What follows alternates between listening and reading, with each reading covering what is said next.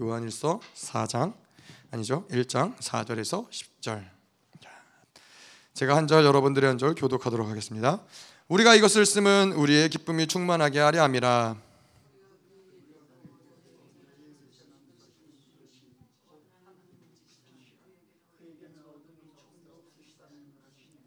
만일 우리가 하나님과 사귐이 있다고 어둠에 행하면 거짓말을 하고 진리를 행하지 아니함이거니와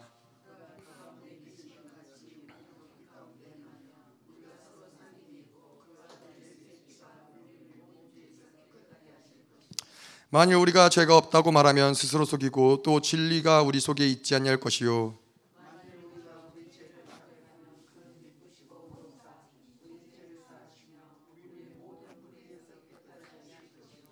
다 같이 읽겠습니다. 만일 우리가 범죄하지 아니하였다 하면 하나님을 거짓말하는 이로 만드는 것이니 또한 그의 말씀이 우리 속에 있지 아니하니라. 아멘. 자, 그렇습니다. 요한일서는 이제 교제권에 대해서 이야기하는 것이죠. 근데 여러분들 저희가 이 요한일서를 통해서도 그렇고 교제권을 보면서 저희가 이 사실은 가슴이 설레야 되는 것은 무엇이냐면은 우리가 누군가와 좋은 좋아하는 사람과의 교제를 생각만 해도 가슴이 설레잖아요. 근데 만왕의 왕이시고 우리를 창조하신 창조주 하나님과의 교제를 교제권이 열어지고 그분과 더불어 교제를 누린다라고 생각하면 두근거리고 설레지 않을 수가 없는 것이죠. 예. 그래서 이 요한일서를 통해서 계속 하나님과 알지 못했던 내가 알지 못했던 새로운 하나님을 경험하고 교제가 풀어지고 예, 그 교제가 풀어짐으로써 우리의 삶이 더 풍성해지고 기뻐지고 이 모든 것들이 그분과의 교제를 통해서 풀어지는 거예요. 우리가 뭐 지난주에도 말씀을 드렸지만은 하나님이 우리를 창조하신 목적 자체가 그분과 교제하기 위함인데 어, 얼마나 우리가 오랜 시간 이 교제보다는 다른 것을 인하여 허송 세월을 보내고 살았어요. 창조의 목적을 어, 빗나가서 많은 시간들을 보내고 그런 삶들을 살아왔는데 그래서 우리가 지금까지 겪어왔던 경험했던 어떠한 기쁨과 어떠한 즐거움과 비교할 수 없는 그러한 교제를 통해서 하나님이 그런 기쁨을 누릴 수 있도록 예, 해주시는 것이죠. 그래서 좀 그런 기대감을 가지고 요한일서를 쭉 받으시면 좋을 텐데, 어, 요한일서 말씀을 쭉 보다 보니까는 그런 거죠. 이게 아예 이게 단지 그냥 어떤 하나님과의 교제권 이게 아니라 모든 하나님이 가진 하나님이 우리에게 선포하신 그 모든 진리와 이 교제 이 요한일서는 통합이 되어지더라고요. 그래서 그 뭐 거룩함, 어떤 뭐 구원 그리고 또 우리 하나님이 우리를 후사로 부르심, 우리를 하나님의 형상으로 지으심 이 모든 것들이 결국에는 다 교제권으로 그 안으로 들어가기 위해서 하나님 모든 일들을 또 하신 것이죠. 그래서 예수가 이 땅에 오신 것도 우리가 그래서 하나님이 우리를 부르시고 교회로 부르신 것도 결국에는 그분과 교제하기 위한 거예요. 예. 그래서 오늘 말씀을 쭉 저희가 지난주 말씀을 뭐 잠깐 예, 뭐 까먹으셨을 수도 있고 지난주 저희가 한 주 쉬어서 요한에서는 한 주 쉬었죠. 그래서 좀 다시 말씀을 좀 보자면은 교제라는 것은 무엇이냐? 우리가 이야기했던 것대로 했던 것처럼 뭐 교제 여러 가지 이야기가 있지만은 가장 핵심적이고 가장 우리가 그려볼 수 있는 것은 마치 이 신랑과 신 부가 이 친밀한 곳으로 들어가서 가장 친밀한 것들을 나눌 수 있는 가장 이 마음 속에 아무에게도 나누지 못한 것들을 나누고 위로받고 서로 기뻐하고 이러한 것들이 바로 이 교제의 모습인 거죠. 그것이 아모스에 기록된 것이고, 예, 그래서 또 히브리서에도 우리가 담대하게 은혜의 보좌 가운데 나아간다. 예, 이 모든 것들이 교제에 대한 어떠한 어, 모습인 것이죠. 그래서 이러한 교제권으로 들어가는 데 있어서 가장 중요한 건 뭐 저희가 예전에도 에베소서 하면서도 얘기했지만은 하나님과 살아가는 데 있어서 가장 중요한 것은 무엇이냐? 믿음이라는 거예요. 예, 그분도 믿음으로 존재하시는 분이시고 그분도 믿음으로 만물을 창조하셨고 그분께 나아가고자 하는 자들도 믿음으로 살아야 된다는 거예요. 믿음으로 이 그분이 행하신 모든 것들을 바라보고 받아들일 때 우리는 그 교제권 안으로 들어갈 수 있는 것이죠. 그래서 믿음이 그래서 이 오직 의인은 믿음으로 말미암아 살리라 얘기한 것처럼 믿는 자들에게 하나님을 믿는 자들 크리스천들에게 믿음이 없이는 사실은 어떠한 것도 하나님과의 관계 지을 수 있는 영역들이 없다라는 것이죠. 자 이렇게 믿음이 굉장히 중요한 부분인데 이 교제 그렇기 때문에 믿음으로 살아가는 자들의 모습들은 무엇이냐? 어, 이런 어떤 교제의 모습은 무엇이냐? 이 땅에서 예, 뭐 우리가 영적인 세계 교제를 이야기하기 전에 이 땅에서 지금 우리가 살아가는 세계 가운데 교제의 삶의 모습은 무엇이냐면은 계속 이 땅에 살지만은 영혼을 믿고 영혼을 바라보는 삶을 살아가는 거예요. 아브라함이 그랬던 것처럼 이 땅에 무슨 낙이 있든 이 땅에 무슨 즐거움이 있든 거기에 우리가 빠져드는 것이 아니라 영원한 나라가 보이고 그 영원한 본향이 보이기 때문에 이 땅은 아무것도 아닌 거예요. 그게 왜냐? 왜 그게 가능하냐? 하나님과 영원하신 하나님과 계속 교제가 이루어지기 때문에 그 영원하신 하나님의 나라에 가고 싶은 그 갈망함, 그 영원하신 하나님과 함께하고 싶은 그 갈망함이 이 땅의 것은 보이지 않는 거예요. 예, 그게 바로 이 교제의 삶의 모습이고 그렇기 때문에 이 그 어떤 하나님과의 교제가 적극적으로 드러나는 그 현장이 어디냐? 바로 예배 현장이라는 것이죠. 예배를 드림으로써 예배 가운데 만나는 것이죠. 예, 그것이 바로 예배라는 거예요. 아 그러면은 그 한 주간은 고통스러워야 되는 거예요. 내가 근데 근데 이 예배를 실패했다면은 그것은 굉장히 통탄할 만한 일인 것이죠. 그래서 하나님의 기대만큼 풀어지지 않았다. 그러면 한 주 내내 괴로운 거예요. 아, 뭔가 아, 내가 뭐 어떠한 거예요. 예배는 그래서 반드시 하나님의 영광이 임해야 되는 것이고 하나님을 만나야 되는 것이 중요하다는 거예요. 그렇기 때문에 또 우리가 지난주에 스파냐에서 이야기한 것처럼 예배가 모든 것인 사람은 절기를 위하여 근심하는 자들. 예, 그것이 바로 예배의 목숨을 거는 자들이죠. 예배 때 하나님 만나는 게 모든 것이기 때문에 내 절기에 위하여 절기를 위하여 근심하는 자들에게는 하나님이 그들이 짐지는 것을 수치로 여기신다는 거예요. 예배에 목숨 거는 자들에게는 그것이 무엇이 됐든 그것이 뭐 뭐 이 어떤 이 땅에서의 생존이 됐든 나의 육체가 됐든 무엇이든 됐든 간에 예배를 드리고 그 드리고자 예배에 목숨 걸고자 하는 자들의 그 모든 그 외 모든 것들은 하나님이 책임지신다는 거예요. 그렇지 않으면 이거는 여호와의 이름에 먹칠하는 것이다. 그건 나의 수치다. 내가 결코 나의 자녀들이 예배 때문에 예배를 드리는데 뭔가 이 생존으로 방해를 받든 어떤 것으로 방해를 받든 내가 방치하지 않는다. 예, 그것이 바로 하나님의 약속인 것이죠. 자, 또더 나아가서 이 교제하는 삶은 어떤 삶이냐? 계속 하나님께 맡겨드리는 거예요. 예. 우리가 계속해서 기도하고 또 그러지만은 우리의 연약함들, 우리의 아픔들, 우리의 모든 것들을 계속 하나님께 맡겨드리는 삶을 살아가는 거예요. 그것이 교제 하나님과의 교제의 올바른 모습인 거예요. 예, 교제하기 때문에 내가 그렇잖아요. 우리가 뭐 어, 데이트할 때는 잘 보이기 위해서 어, 그럴 수 있죠. 잘 보이기 위해서 나 내가 아닌 어, 다른 사람인 척을 하고 어, 그러는데 이제 결혼을 해서 정말로 이제 친밀한 부부가 됐다라는 그 증거가 뭐예요? 예, 제가 어디서 들었습니다. 예, 방구를 틀 수 있으면은 이제 정말 부부가 됐다. 예, 이걸 데이트할 때 방구 틀 수 없잖아요, 그렇죠? 예, 그러면 안 되지만은 친밀한 관계가 되면은 그런 것들을 뭐 거리낌이 없는 거예요. 예, 혹시 뭐 화장실 가서 방구 끼시는 분 계세요?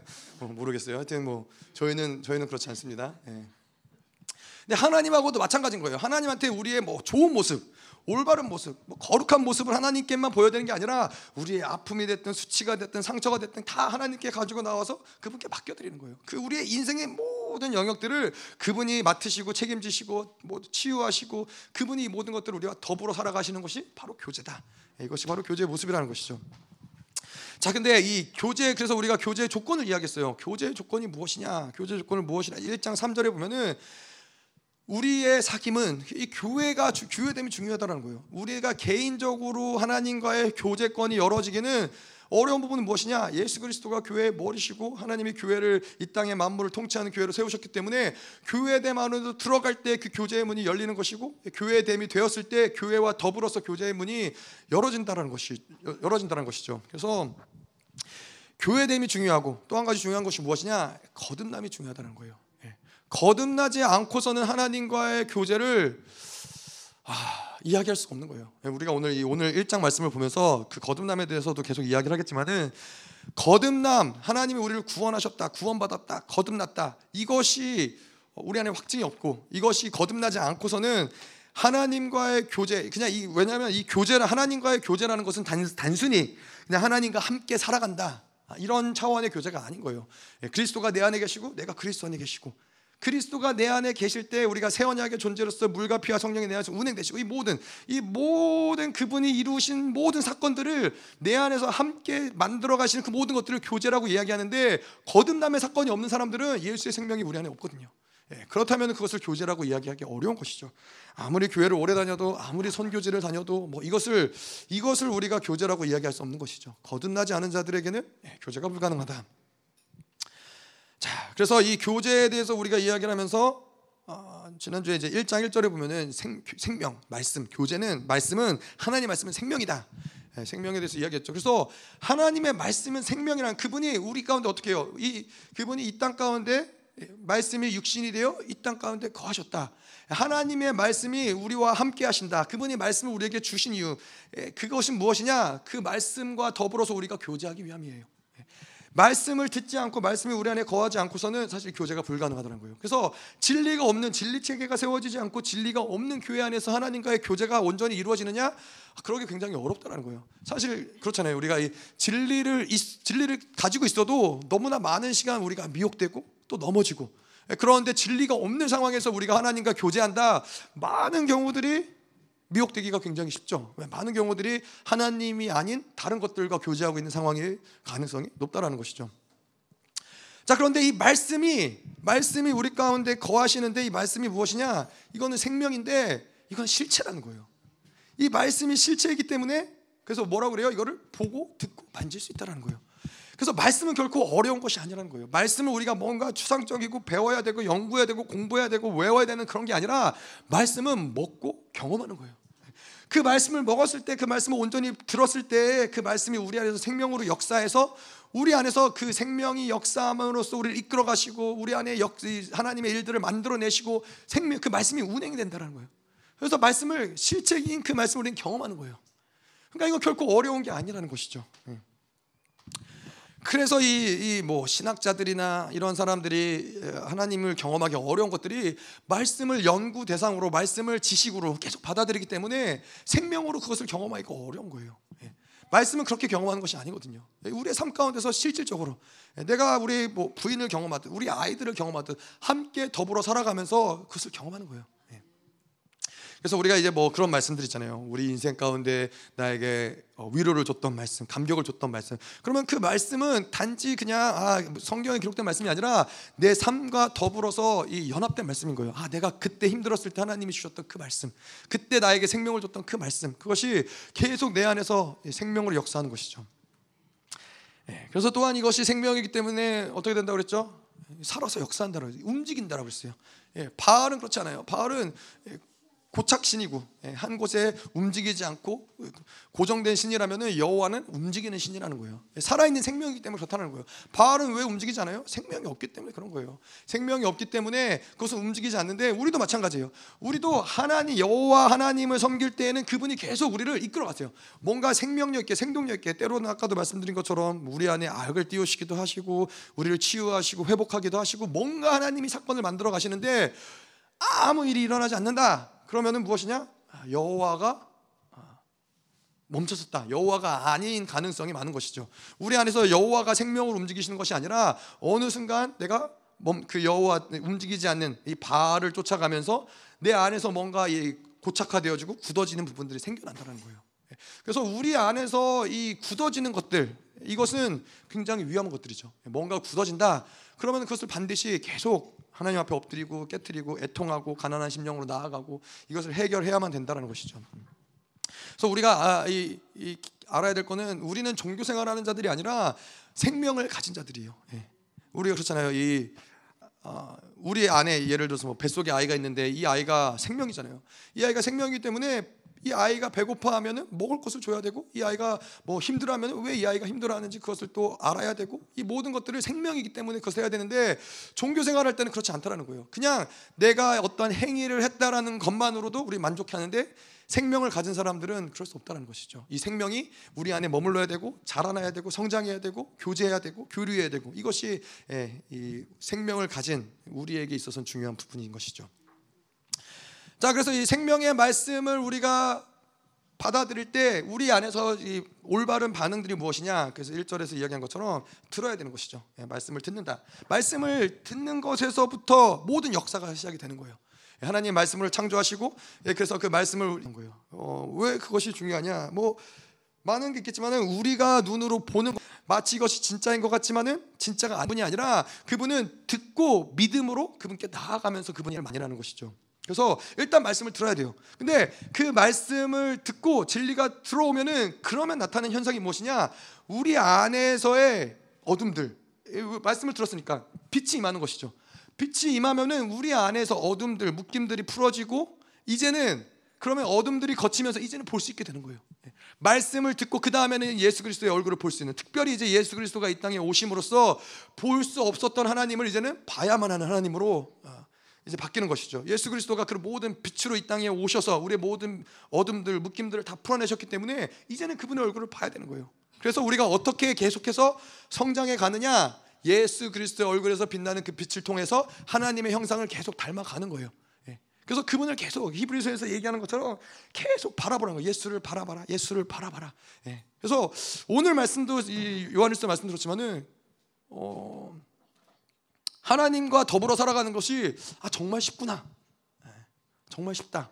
예수를 바라보면 되는 거다. 예. 뭐 바라보지 못하시는 분이 어디 있겠어요? 바라보면 되는데 오늘 말씀에서도 어, 요한일서에서 나오지만은 그냥 자백하면 된다. 뭐 하나님과의 살아가는 건 사실 어려운 게 아닌 거예요. 왜 그분의 이 모든 원리는 무엇이냐? 그분이 다 이루신 거예요. 그분이 모든 것들을 다 이루시고 바라봐라, 믿어라. 어? 그리고 계속해서 너는 나를 따라라. 그분이 다 이루셨기 때문에 사실 어려울 게 없는 것이죠. 우리의 어려움은 무엇이냐면은 자꾸 그것이 아닌 나의 방법으로 뭔가를 그분을 만나려고 하고 나의 방법으로 죄를 해결하려고 하고 나의 방법으로 의를 이루려고 하니까는 안 되는 것이고 어려운 것이지 하나님이 우리에게 제시하신 방법은 사실 어려운 게 아니라는 것이죠. 아멘. 쉬우시죠? 예, 쉬우시기 때문에 예, 날로 날로 급속도로 성장할 걸 믿습니다. 아멘. 자, 그래서 그분을 계속 들, 어, 들어야 되고 봐야 되고 그리고 뭐라 그래요? 그리고 만져야 된다. 그렇게 계속 그 말씀을 듣고 보다 보면은 이것도 우리의 노력을 하는 것이 아니라 그러다 보면 이것이 우리 안에 실체화가 되는 거예요.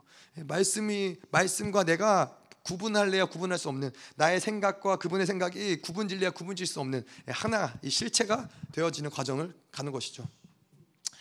자 그러다 보면 이제 자세히 보는 것이죠. 계속 보고 또 보고 계속 지속적으로 보고 제가 그래서 지난주에 그런 말씀을 드렸잖아요. 말씀을 보다 보면은 아, 처음에는 안 보였던 부분들이 나중에 보여지고 처음에는 몰랐던 하나님의 마음들이 느껴지고 예, 하나님의 이 일하심들이 이 성경 전체를 통합시킬 수 있는 그 흐름 가운데서 이런 것들이 보여지기 시작을 한 거예요. 그래서 말씀의 오묘함은 그런 것이죠. 이 한 번 설교를 듣는다고 해서 그것을 그 말씀을 깨닫는 것이 아니라 계속해서 하나님이 새롭게 말씀을 통해서 새로움으로 새로운 생명을 우리에게 공급하여 주시고 그 생명이 그래서 이 어, 말씀을 듣고 깨닫는 이 묘미가 무엇이냐? 말씀을 듣고 깨달았는데 그 말씀이 아, 다른 말씀과 연결되어져서 하나님의 말씀이 풀어질 때, 아, 그것이 또 나의 인생이 그 말씀과 함께 더불어서 풀어질 때, 아, 이럴 때 아, 이게 말씀이 정말 생명이구나 이런 것들 우리가 그 맛을 느낄 수 있는 것이죠.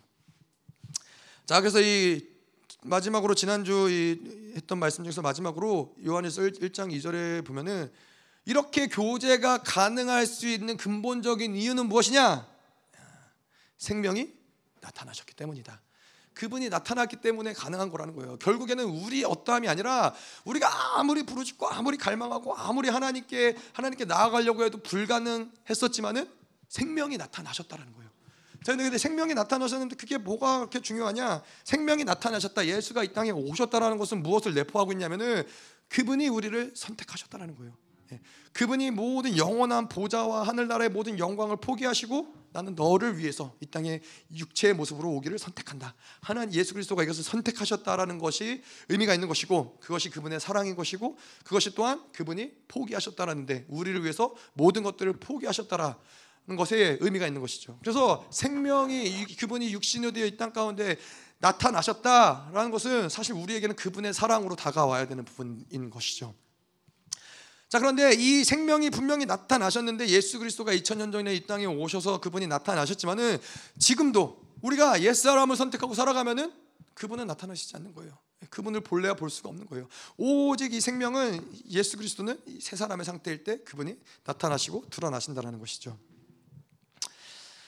자, 그래서 오늘 어, 어, 이제 1장 4절부터 좀 말씀을 쭉 보도록 하죠. 1장 4절에 우리가 이것을 쓰면 우리의 기쁨이 충만하게 하려 함이라. 사귐의 결과는 무엇이냐? 기쁨이다. 예, 그 사귐의 결과예요. 사귐의 결과는 기쁨이다. 어, 너무나 당연한 것이죠. 예. 내가 사랑하는 사람을 만나고 있고 사랑하는 사람과 함께하고 있으면은 기쁜 거예요. 그냥 같이 함께 하고 싶은 거예요. 무엇을 대단한 걸 해서도 아니고 무엇을 뭐 대단한 맛있는 것을 먹어서도 아니고 그냥 사랑하는 사람이기 때문에 그분과 그 사람과 함께 있으면 기쁘고 즐거운 거예요. 예. 제가 그걸 몰랐다가 제가 뭐 예전에 이제 저희 부모님과 몰랐다가 제 묶임이 아버지와의 상처가 풀어지고 나서 보니까는 제가 아버지와 함께하는 것을 좋아하더라고요. 기뻐하더라고요. 뭐 특별히 무슨 대화를 해서도 아닌데 그냥 아버지가 있는 곳에 방에 같이 있고 그냥 그, 그 어, 뭐라 그럴까요? 임재? 임재라면 임재죠. 그냥 아버지가 같이 있는 그 임재가 그 존재가 느껴지는 것이 그게 좋은 거예요. 아버지 함께 있는 것이. 예, 그래 사랑하는 사람과 있으면 그것은 당연한 것이죠. 그래서 이 음, 저희 참 감사한 것 중에 하나는 저희 어, 저희 교회 세 가정이 있지만은 세 가정이 다 부부가 다 이렇게 함께 하잖아요. 함께 교회 나오고 함께 신앙생활을 하고 함께 하는 이거 사실 별거 아닌 것 같지만은 이게 굉장히 중요한 거예요. 예, 제가 열방 교회에서도 보지만은 함께 신앙생활을 한 교회에서 하지 못하는 가정들은 굉장히 많은 가정들의 경우 어, 신앙생활을 온전하기가 굉장히 어려워요. 그래서 열방교에서도 이런 많은 가정들은 불신앙 남편이 믿지 않는다거나 남편이 함께하지 않는 이러한 가정들은 많은 경우 분리가 될 수밖에 없는 흐름으로 가더라고요. 왜냐하면 계속 이 같은 흐름 가운데 하나님이 같은 같은 것을 공급받는 것이 아니라 외부의 다른 것들이 계속 개입되기 때문에 이 싸움을 능히 싸우기가 지칠 수밖에 없는 것이죠. 지치다 보면은 계속 그 영향력을 또 받을 수밖에 없는 것이고 예, 그렇기 때문에 부부가 함께 이렇게 교회에 나와서 신앙생활 한다라는 것은 복된 일인 것이죠. 예, 오늘 조지사님 안 계시지만은 옆에 분들에게 예, 함께 해줘서 감사해요라고.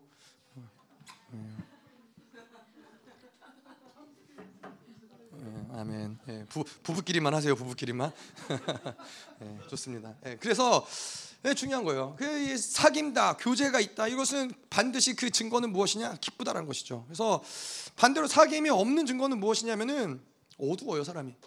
근데 우리가 알지만은 돈이 없어서 사람이 어두운 게 아니에요. 뭔가 내 육체가 연약해서 질병이 있어서 몸이 아파서 아니면 뭐 뭐가 부족해서 어떤 상황 때문에 그것 때문에 기쁨을 잃어버리는 것이 아니라는 거예요. 본질적으로 하나님과 사귀는 사람들은 이런 것과 상관없이 기뻐한다는 거예요. 근데 뭐 하나님을 떠나서도 인간적인 어떤 관계 가운데서 그렇잖아요. 아무리 돈이 없고 가난한 뭐 예를 들어서 청년이지만은 사랑하는 누군가를 만나러 갈 때는 뭐 돈이 없는 게 뭐가 문제가 되겠어요. 뭐 요즘 세대는 모르겠지만은 제가 어렸 제가 젊었을 때는 그런 게 문제되지 않았어요. 저희가 결혼할 때만 해도 정말 혼수 아무것도 안 했어요. 아무것도 안 하고 결혼하고 왜냐하면 제가 이제 미국에서 살림이 있었기 때문에 결혼하고 그냥 미국에 가서 쓰던 살림 그대로 쓰던 집 살던 집 그대로 거기서 그렇게 살았어요. 사랑하니까는 그게 아무것도 문제가 안 되는 거예요. 그래서 하나님과 사귐이 있는데 뭐가 어둡다. 아, 그러면 이거는 돈의 문제, 무슨 결핍의 문제, 이 문제가 아니라 사귐이 뭔가 무너졌구나. 하나님과의 교제가 어딘가 빵꾸 났구나. 이거를 볼 수 있어야 된다는 것이죠. 자, 그래서 이렇게 사귐을 하나님과 사귐을 살아가는 자들의 모습은 이것은 그래서 종교가 아니기 때문에 하나님과 기도하는 것이 물론 사귐이죠. 근데 그때에도 하나님과의 사귐은 계속해서 지속적으로 우리와 이루어지고 있는 상황이라는 거예요. 우리가 다윗을 보면서 알 수 있잖아요. 다윗이 수없이 많은 시편, 하나님과 교제 가운데 서 할 때 왕궁에서 있을 때 이 시편을 쓴 것이 아니라 괴롭고 고통스럽고 뭐 원수에게 쫓기고 쫓기고 아무것도 없을 때에도 그때에도 하나님과 교제하면서 그런 시편들을 남겼다는 거예요.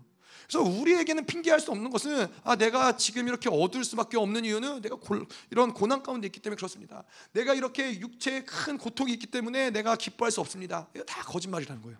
본질적으로 하나님을 만나고 교제하는 사람들에게는 그 어떤 것도 기쁨을 빼앗을 수 없다는 것이죠. 아 물론 무슨 어떠한 제한은 있을 수 있겠죠. 고, 몸이 몸에 고통이 있기 때문에 어떤 뭐 돈이 없기 때문에 어떤 제한은 있을 수 있지만은 기쁨을 빼앗을 수는 없다는 것이죠. 예. 자, 그래서 이 그런데 이러한 이 어느 곳에서나 어떤 상태에서나 이런 하나님과의 교제가 가능한 이유가 무엇이냐? 이 사귐의 모습이 무엇이냐? 그것은 우리의 어떠함이 아니라 이 기쁨은 그분의 어떠한 공로로 그분이 이루신 공로로 이루어진 사귐이기 때문에 가능 그것이 가능하다라는 거예요. 그분과의 사귐의 모습은 내 노력, 내 열심, 내, 내 어떠함으로 그분과 사귀는 것이 아니라 그분이 행하신 공로 때문이다. 어, 이게 굉장히 중요하죠. 내, 내 어떠함 때문이다. 그러면은 언제든지 하나님과 교제하는 것이 가능하지 않을 수 있겠죠. 내가 기분 좋으면은 그분과 교제하고, 기분이 나쁘면은 그분과 교제할 수 없고, 내 어떠한 이, 뭐, 어, 피곤하면은 그분과 교제할 수 없고 내가 죄를 지으면 그분과 교제할 수 없고 이거는 나의 어떠함이라는 거예요. 근데 하나님과의 사귐은 그것이 아니라 그 사귐의 근간을 만들어 놓으신 것은 예수 그리스도인데 그분을 통해서 그분의 공로로 인해서 어떠한 상황, 어떠한 상태, 어떠한 환경에서도 그분과의 사귐이 가능하다라는 거예요. 자, 그렇기 때문에 이 하나님 이것을 다시 표현하자면은 어떠한 모습이냐면은 하나님 쪽에서는 항상 그 사귐의 문이 활짝 열려 있어요. 하나님은 결코 어느 순간에도 우리가 지옥 문에 들어가기 그 직전의 순간에도 하나님이 우리를 향한 교제의 문은 닫혀지는 적이 없다라는 거예요. 하나님 쪽에서의 사귐은 항상 열려 있다. 제가 제가 예전에 이제 그런 이야기를 들었어요. 어떤 분이 꿈을 꾸셨는데 꿈에서 뭐 저 멀리 집이 보이는데 그 집 앞에 돌 무더기가 잔뜩 쌓여 있더래요. 그래서 그것이 뭐 어딘지 한참 걸어 가서 이제 가까이 가서 보려고 갔는데 느낌상 아 이거는 어디서 많이 봤던 집인데 느낌상 이거는 자기 집이라는 거예요.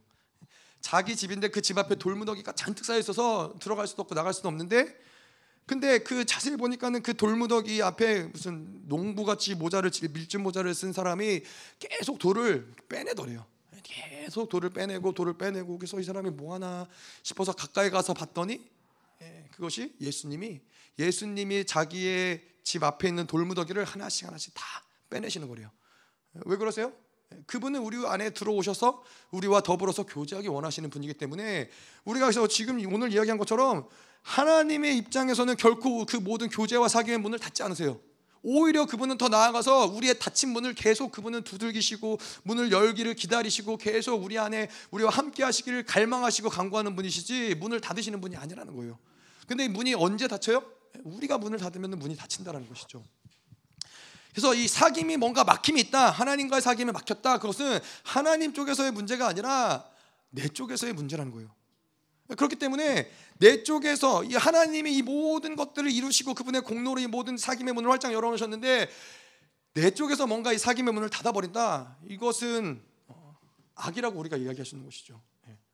그래서 어, 예전에 한번 이 아동부 집회를 할 때 사모님이 그런 얘기했어요. 아이들 아이들 모아놓고 너네들 삐지는 거 악이라고 삐지는 거 악이라고 회개하라고 그러면서 정말로 막 호되게 얘기하시고 막 애들이 눈물이 쏙 빠질 정도로 회개시키시고 그런 적이 있었어요. 그때는 그랬어요. 아, 왜 삐지는 게 뭐가 그렇게 대단한 악일까? 어, 뭐 삐지는 게 뭐 좋은 건 아니지만 뭐 그렇게까지 악일까? 저렇게까지 혼나야 될 일일까? 생각을 했었는데 이 오늘 말씀을 보니까는 그런 거예요. 아, 삐진다는 건 뭐예요? 마음의 문을 닫아놓는다는 거예요. 예, 내가 마음의 문을 닫고 그 사람을 받아들이지 않는다는 거예요. 근데 하나님은 결코 그 문을 닫지 않고 항상 늘 그 문을 열어놓으시고 그 사귐에 언제든지 우리가 돌이켜서 그분께 돌아오면 그 우리를 받아주시고 용납하시고 용서하시고 우리와 더불어서 사귀시는 분이신데 예, 우리가 그 문을 닫아놓는 것, 누군가를 향해서 그 문을 닫아놓는다. 이것은 이것은 악이라는 것이죠. 삐진다라는 것은 그런 측면에서는 악이라는 거예요. 예, 하나님을 닮은 하나님의 자녀들에게 있어서는 언제나 이 문이 활짝 열려 있어야 있어야 돼요. 예. 언제든지 누구든지 뭐 그럴 수 있죠. 저 사람이 나에게 뭐 상처를 받을 수도 있고 나를 미워할 수도 있고 어떤 이유에서든지 모르겠지만 하지만은 우리에게 있어서는 그 사람이 나에게 뭐 어떤 일을 행했든지 간에 그 사람이 언제든지 나에게 돌아와서 용서를 구하면은 언제든지 그 사람을 품어주고 용서해 줄 수 있는 마음을 활짝 열어두고 있어야 된다는 거예요. 예, 왜냐 그것이 하나님의 마음이기 때문에. 음. 자, 예, 그래서 또한 이 사귐의 모습을 우리가 어떻게 표현할 수 있냐면은 이 그것이 기쁨인데 빛 대신 하나님이 그 빛을 우리에게 발산하시는 거예요. 예. 그것이 그, 그 빛이 무엇이냐? 그것이 바로 기쁨이에요. 하나님의 그 기쁨, 그 빛이 계속 우리에게 발산되어지고 우리는 그 빛을 받아들이는 것이죠. 그래서 내가 기뻐한다. 내가 하나님과 교제 가운데 내가 기뻐한다. 그것은 뭘 얘기하는 거냐면은 아 하나님의 그 빛이 발산되어지고 있구나. 내가 그 빛 앞에 노출되어져 있구나. 그러니까 그분의 기쁨으로 인하여 내가 더불어서 기쁜 거예요. 이 어, 어, 음, 그렇기 때문에 더 나아가서 이제 그 빛을 우리가 받아들이잖아요. 그 빛을 받아들일 때 이것 또한 우리가 기뻐하는 것 또한 뭐 모든 모든 면에서 그렇지만 우리가 기뻐하는 것 또한 내가 노력해서 기뻐해야 되는 것이 아닌 거예요. 뭐 항상 기뻐하라 뭐 그러잖아요. 항상 기뻐하라. 그럼 우리가 어떻게 항상 기뻐하지? 아니 어떻게 기뻐하지? 내가 이렇게 이런 상황에서 어떻게 기뻐하나? 하나님은 어떻게 기쁘게 해드리지? 뭐 여러 가지 우리의 고민들이 있을 수 있지만은 우리는 그러한 것이 우리의 사실 고민은 아닌 거예요. 우린 뭘 해야 돼요? 그분 앞에 나아가서 그분의 교제 가운데 있으면은 하나님이 우리를 기쁘시게 하는 존재인 거예요. 하나님의 빛이 발산되어지고 하나님의 기쁨이 더불어서 우리에게 흘러 들어오기 때문에 그분으로 인하여서 우리는 기뻐하는 존재라는 거예요. 그래서 내가 어떻게 참 아이러니하죠. 그냥 하나님과 함께 있으면 기뻐 기쁨이 넘치는 건데 어떻게 기뻐할 수 있지? 막 기뻐하려고 막 고민하고 뭐 노력하고 몸부림치는데 뭐 노력해서 기뻐할 수 있는 사람이 있어요? 그렇지 않다는 말이에요. 그냥 그 기쁨이 이 기쁨의 전파력이 여러분 아세요 그런 거? 하품도 제가 하품을 하면은 옆에 사람들이 그냥 따라서 하품이 나오는 그런 영향력들 있잖아요. 근데 이거는 실제로 그런 실험을 했다고 그러더라고요. 내가 막 웃으면은 그러니까 예를 들어서 똑같은 똑같은 어떠한 영상을 봤는데 별로 그렇게 재미없는 영상이에요. 그래서 뭐 처음에 실험을 했을 때 이 사람이 안 웃어요. 그냥 재미없는 영상이니까 그냥 뭐 무, 무표정으로 영상을 봤는데 뭐 두세 사람이 더 이제는 이 그룹으로 모였는데 이 처음에 웃지 않았던 사람으로 모였는데 똑같은 영상을 보는데 이 두세 사람 함께 있는 사람들이 그냥 막 웃는 거예요. 그러니까는 처음에 웃지 않았던 사람도 그냥 같이 막 덩달아서 웃는 거예요. 이게 웃으면은 그렇게 전파가 되는 거죠. 그래서 집에서 찡그리고 있으면은 어떻게 돼요? 예, 찡그림도 예, 전파가 되는 것이죠. 우리가 생각보다 영향력 있는 사람들이에요, 여러분. 그래서 예, 집에서 찡그리고 계시면 안 돼요. 웃고 싱글벙글 기뻐하면은 옆에 있는 사람도 그, 그, 참, 그렇잖아요. 내가 찡그리고 있으면서 그 사람한테, 아니, 왜 이렇게 찡그리고 있어? 그러면은, 예, 서로 답이 안 나오는 거죠. 누구 하나는 웃어야 그 가정은 소망이 있는 거예요. 예, 아멘. 그래서 하나님은 우리를 기뻐하시는 존재다. 그래서 그분 앞에 나아가면은 그 기쁨을 받아들이는 거예요. 음. 자, 근데 우리가 믿어야 될 것은 무엇이냐면은 우리는 본질적으로 하나님이 우리를 기뻐하시는 존재라는 거예요. 이게 되게 중요해요. 예. 내가 노력해서 하나님을 기쁘게 해드린 이거는 다 굉장히 바벨론적인 생각이에요. 내가 뭘 열심히 해서 열심히 기도해서 열심히 말씀을 봐서 열심히 헌금을 해서 뭐 어떠한 모습이 됐든 행위로서 그분을 내가 기뻐할 수 있게 있다라는 생각은 굉장히 큰 이 오산인 것이죠. 그것은 아무 의미가 없어요. 물론 물론 하나님의 사랑을 내가 받아들이고 확증했기 때문에 드려지는 행위는 하나님이 기뻐하시겠죠. 근데 그거는 하나님이 나를 기뻐하시는 존재인 것 존재이기 때문에 기뻐하시는 것이지 그 행위 자체가 어떤 의미는 아니라잖아요. 뭐 아이들이 나가서 돈을 벌어와요. 아니면 아이들이 뭐 먹을 걸 그런 존재라는 거예요. 제가 몇 번몇 가지 생각나는 사건들이 있었는데 그냥 제가 하는 모든 거를 이 아이들이 다 따라하는 거예요. 제가 이렇게 뒷짐지고 걸으면은 제 뒤에서 뒷짐지고 쫄랑쫄랑 그냥 그냥 기쁜 거예요. 그냥 그, 저는 그때 그런 생각이 들더라고요. 도대체 제가 뭐 그렇게 되게 막 좋은 아빠다라고 얘기하기도 어렵지만은 도대체 나를 왜 이렇게 좋아하지? 나를 왜 이렇게 사랑하지? 이해하기가 어려웠던 거죠. 어 뭐 모르겠어요. 저는 그게 왜냐면 뭔가를 특별하게 그제 제 바벨론틱한 생각이죠. 뭔가를 해준 것도 없으니까. 그런데도 불구하고 아빠를 너무 좋아하고 사랑하니까 아 이게 아이를 보면서 그때 깨달았어요. 아 이게 하나님의 마음이구나. 그냥 이유 없는 사랑, 조건 없는 사랑, 그냥 그냥 사랑스러운 거예요.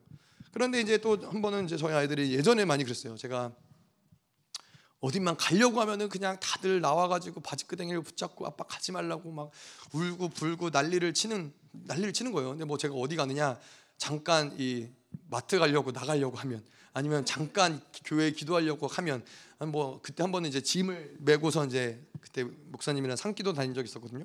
산기도 가려고 그렇게 나서면은 막 애들이 막 1년은 못 볼 것처럼 아빠 나가면 안 된다고 막 울고 불고 바지끄댕이를 붙잡고 막 그거 떼어놓느라고 막, 그랬거든요. 이러한 것들이 뭐예요? 그냥 사랑하는 존재이기 때문에 그냥 그냥 존귀해 보이고 기뻐 예뻐 보이고 사랑스러워 보이는 거예요. 뭘 해서가 아니라. 근데 하나님 앞에 우리가 그런 존재라는 거예요. 우리는 하나님이 기뻐하시는 존재다. 내가 뭘 해도 하나님은 기뻐하신다. 여러분 내가 하나님께 하나님 뭐 당신은 정말 존귀하시고 영화로우시고 당신을 사랑합니다. 그런 고백들을 하나님은 굉장히 기뻐하세요. 그런 고백 자체가 기쁜 것보다 내가 나라는 하나님이 기뻐하시는 그 나라는 존재가 그런 고백을 드렸기 때문에 하나님은 기뻐하신다는 거예요. 이거를 믿어야 돼요. 우리는 뭐 노력해서 하나님을 기쁘게 해드릴 존재가 아니라 존재만으로도 하나님은 기뻐하신다는 거예요. 자, 그래서 이러한 기쁨, 우리가 그래서 이러한 기쁨이 그 교제의 어떤 증거로서 기쁨이 있다는 걸 보면서 이런 기쁨을 통해서 우리가 분별할 수 있는 것들이 있는데 이 기쁨이 우리 안에서 없고 우리 안에 어둠이 있다. 이거는 무엇이냐? 아까도 이야기한 것처럼 교제권에서 이탈된 상태라는 거예요. 하나님과의 뭔가 그 아까도 얘기한 것처럼 그분이 뭔가 더불어서 그분과 함께 살아가면은 그분으로부터 빛이 발산되고 그분의 기쁨이 우리에게 계속 넘쳐오고 그러면서 더불어서 기뻐해야 되는데 뭔가 기쁨이 없고 어둡다. 그러면은 하나님과의 교제권이 막혔구나. 이걸 알 수 있는 거예요. 또한 또한 이 기쁨이 사라지고 어둠 어둠 가운데 있다. 이것은 뭘 얘기해요? 아 지금 영적 전쟁에서 밀리고 있구나. 예. 하나님의 뭔가 공급하심을 계속 받고 그 안에 거하면서 보호받는 것이 아니라 영적 전쟁에서 계속 밀리고 밀리면서 예, 계속 뭔가 그래서 우리가 봐야 될 건 무엇이냐면은 굉장히 뭐 때로 내 안에서 뭔가 짜증이 난다. 아, 불평과 불만이 가득하다. 이러면 무엇이냐? 영적 전쟁에서 밀리고 있다라는 증거인 거예요. 뭐 그렇잖아요. 어떤 상황과 환경이 변화되는 것이 아니라 이 영적 전쟁에서 뭔가 이 하나님이 하나님의 아, 은혜 가운데 머물러 있을 때는 상황과 환경은 똑같아도 문제가 되지 않고 기쁘고 즐거울 때가 있는데 예, 어떨 때는 똑같은 상황인데도 막 괜히 짜증이 나고 괜히 뭔가 어, 마음에 안 들고 괜히, 괜히 뭔가 답답하고 이러한 것들은 무엇이냐 뭔가 지금 치열하게 영적 전쟁이 이루어지고 있다는 것을 봐야 된다는 거예요. 음. 자, 그래서 이 빌립보서에서도 무엇을 이야기하냐? 아무것도 염려하지 말고 감사함으로 하나님께 아뢰라. 예, 무엇이요? 계속 우리의 삶은 기뻐하는 하나님과의 교제 삶은 무엇이냐면 우리가 짐질 게 없다라는 거예요. 계속 그분께 아뢰는 거예요. 맡겨 드리는 거예요. 뭐 내가 짐지지 않는데 여러분 우리가 기뻐하지 못한 이유가 뭐예요? 내가 많은 걸 짐지기 때문에 그래요. 내가 많은 걸 다 책임지려고 그러기 때문에 그래요. 하나님과의 관계에서도 왜 힘들어요? 내가 성장해야 되고 내가 변화돼야 되고 내가 뭔가를 거룩해져야 되고 이거를 내가 짐지기 때문에 신앙생활이 어려운 거예요. 아니라는 거예요. 그것마저도 하나님께 올려드리는 거예요.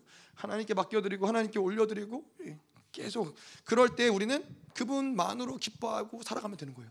아, 오늘도 하나님으로 인하여 기뻐하고 즐거워하면 예, 그것만으로도 우리는 충분한 거예요. 충, 충분한 거예요. 음.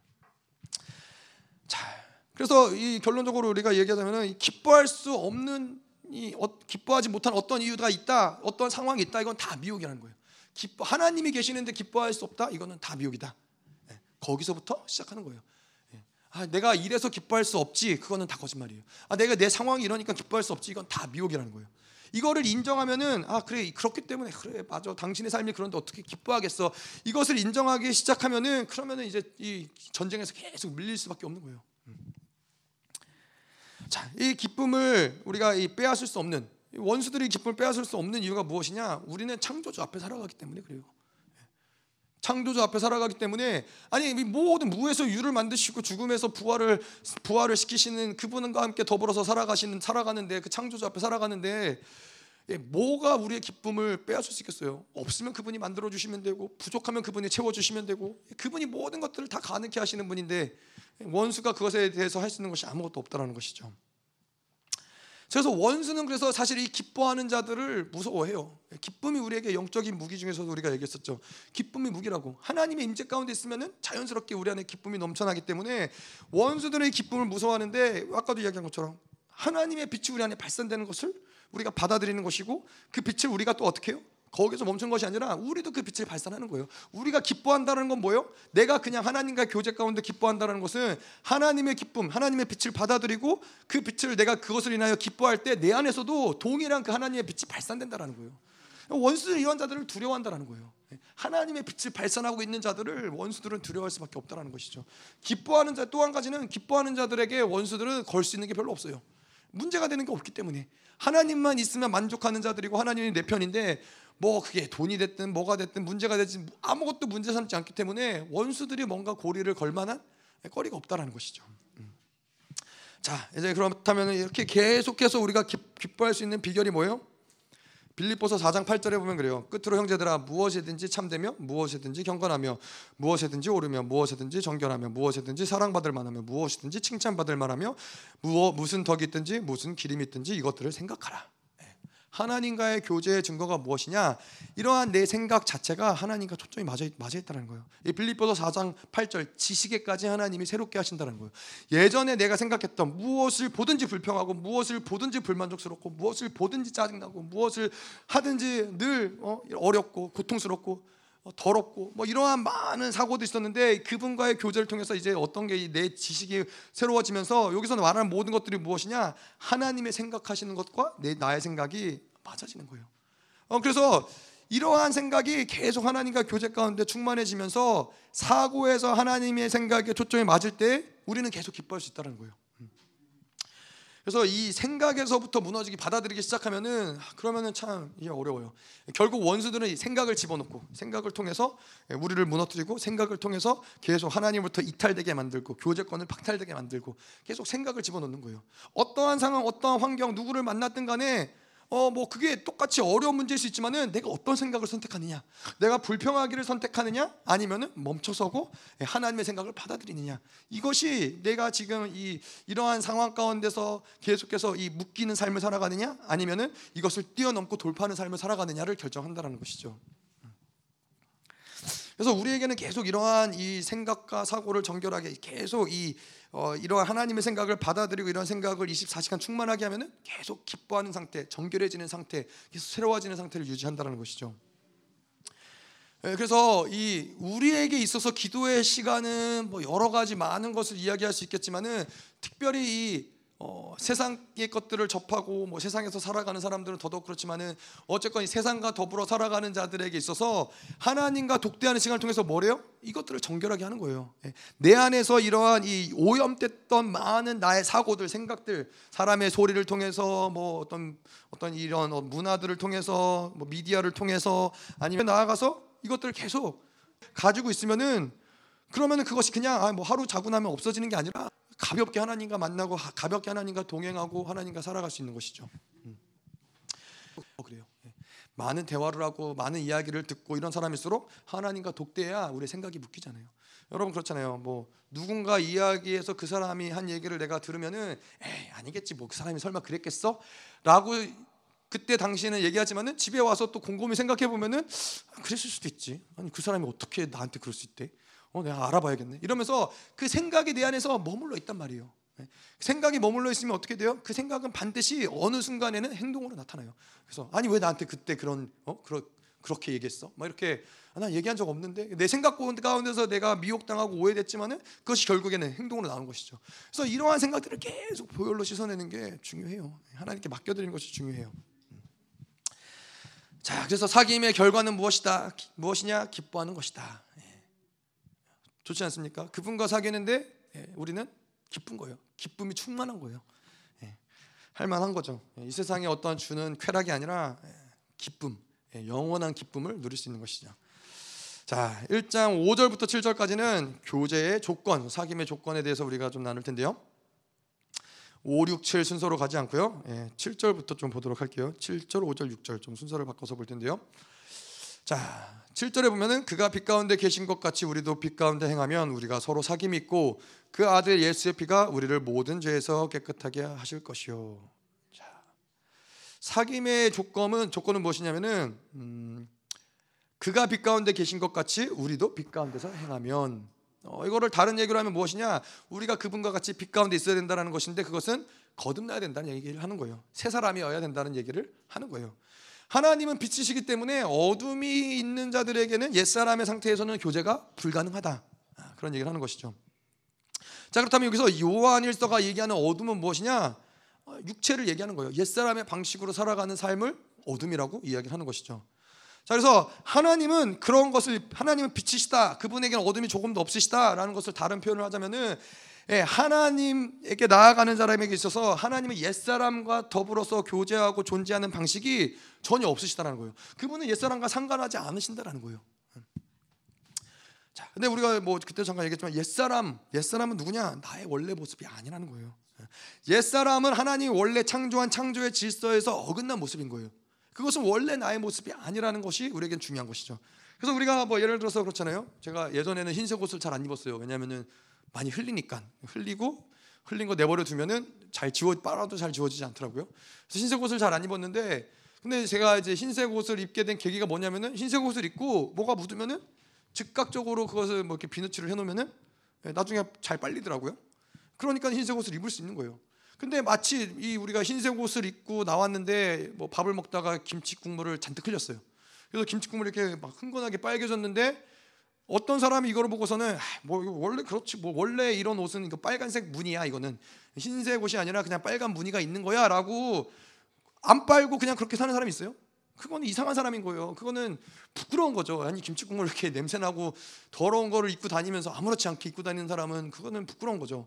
근데 마찬가지라는 거예요. 우리가 새 사람이 존재, 나는 원래 새 사람의 존재라는 걸 인식한다면은 뭔가 더러운 게 묻은 옛 사람의 어떤 것들이 드러나면은 아 나는 옛 사람으로도 살 수 있지 뭘 그게 아니라는 거예요.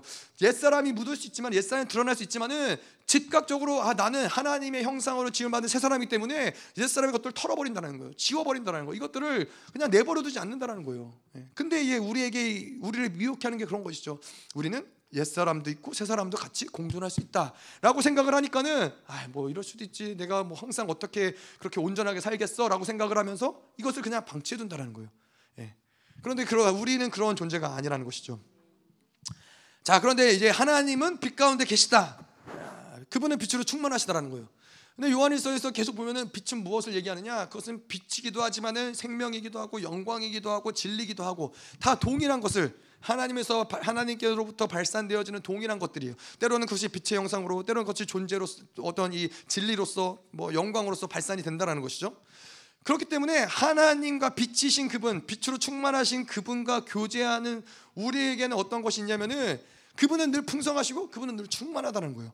그래서 그분에게 나아가서 그분과 더불어서 교제하는 자들에게 그 풍성함과 그 충만함이 어, 늘 흘러 들어온다는 거예요. 그래서 뭐요? 그래서 이 성령 충만을 받아라. 이 말씀 충만해라. 이 모든 것들도 노력해서 만든다는 것이 아니라는 거예요. 그냥 충만하신 그분께 나아가면은 우리가 그 충만함을 더불어 받는 거예요. 말씀이 충만하고 진리가 충만하신 그분께 나아가면은 우리가 진리로 충만해지는 거예요. 우리가 성령 충만을 받기 위해서 뭐 때로는 열심히 기도하고 금식하고 그럴 수 있지만은 그 노력으로 인해서 성령 충만을 받는 것이 아니라 그분 앞에 풍성하시고 충만하신 빛, 빛을 빛 가운데 계신 그분 앞에 나아가면은 우리가 더불어 충만해진다는 것이죠. 자, 뭐 자, 그래서 이 하나님이 빛이시기 때문에 우리는 빛이 아니면 그분을 만날 수 없다. 이것이 사귐의 중요한 조건 중에 하나죠. 자, 근데 여기서 이제 계속 볼게요. 우리도 빛 가운데 행하면 자, 그래서 빛 가운데 행하다라고 이야기하는 건 뭐 세 사람을 이야기하는 것이죠. 세 사람 가운데 행하다. 근데 행하다라고 나와 있기 때문에 우리가 이것이 어떤 행위로 생각이 될 수도 있어요. 자, 빛 가운데서 무엇 어떤 빛, 빛 가운데 할 수 있는 좋은 것들을 아름다운 것들, 거룩한 것들을 내가 행해야 된다. 아, 그래야 하나님과 사귐이 있다라고 생각할 수 있는데 그 행위가 아니라는 거예요. 요한일서는 어떠한 부분에서도 행위에 초점을 맞추지 않아요. 사귐은 결코 어떠한 영역에서도 행위에 그 초점이 있지 않아요. 그래서 이거를 행위로 풀면 안 된다는 거예요. 이것은 하나님과 사귐은 세 사람의 상태를 이야기하는 거예요. 예, 내가 빛 가운데 행하면 내가 세 사람의 상태에서 무엇이든지 하면 예, 그 상태를 이야기하는 것이지 행위에 초점이 있는 게 아니라는 것이죠.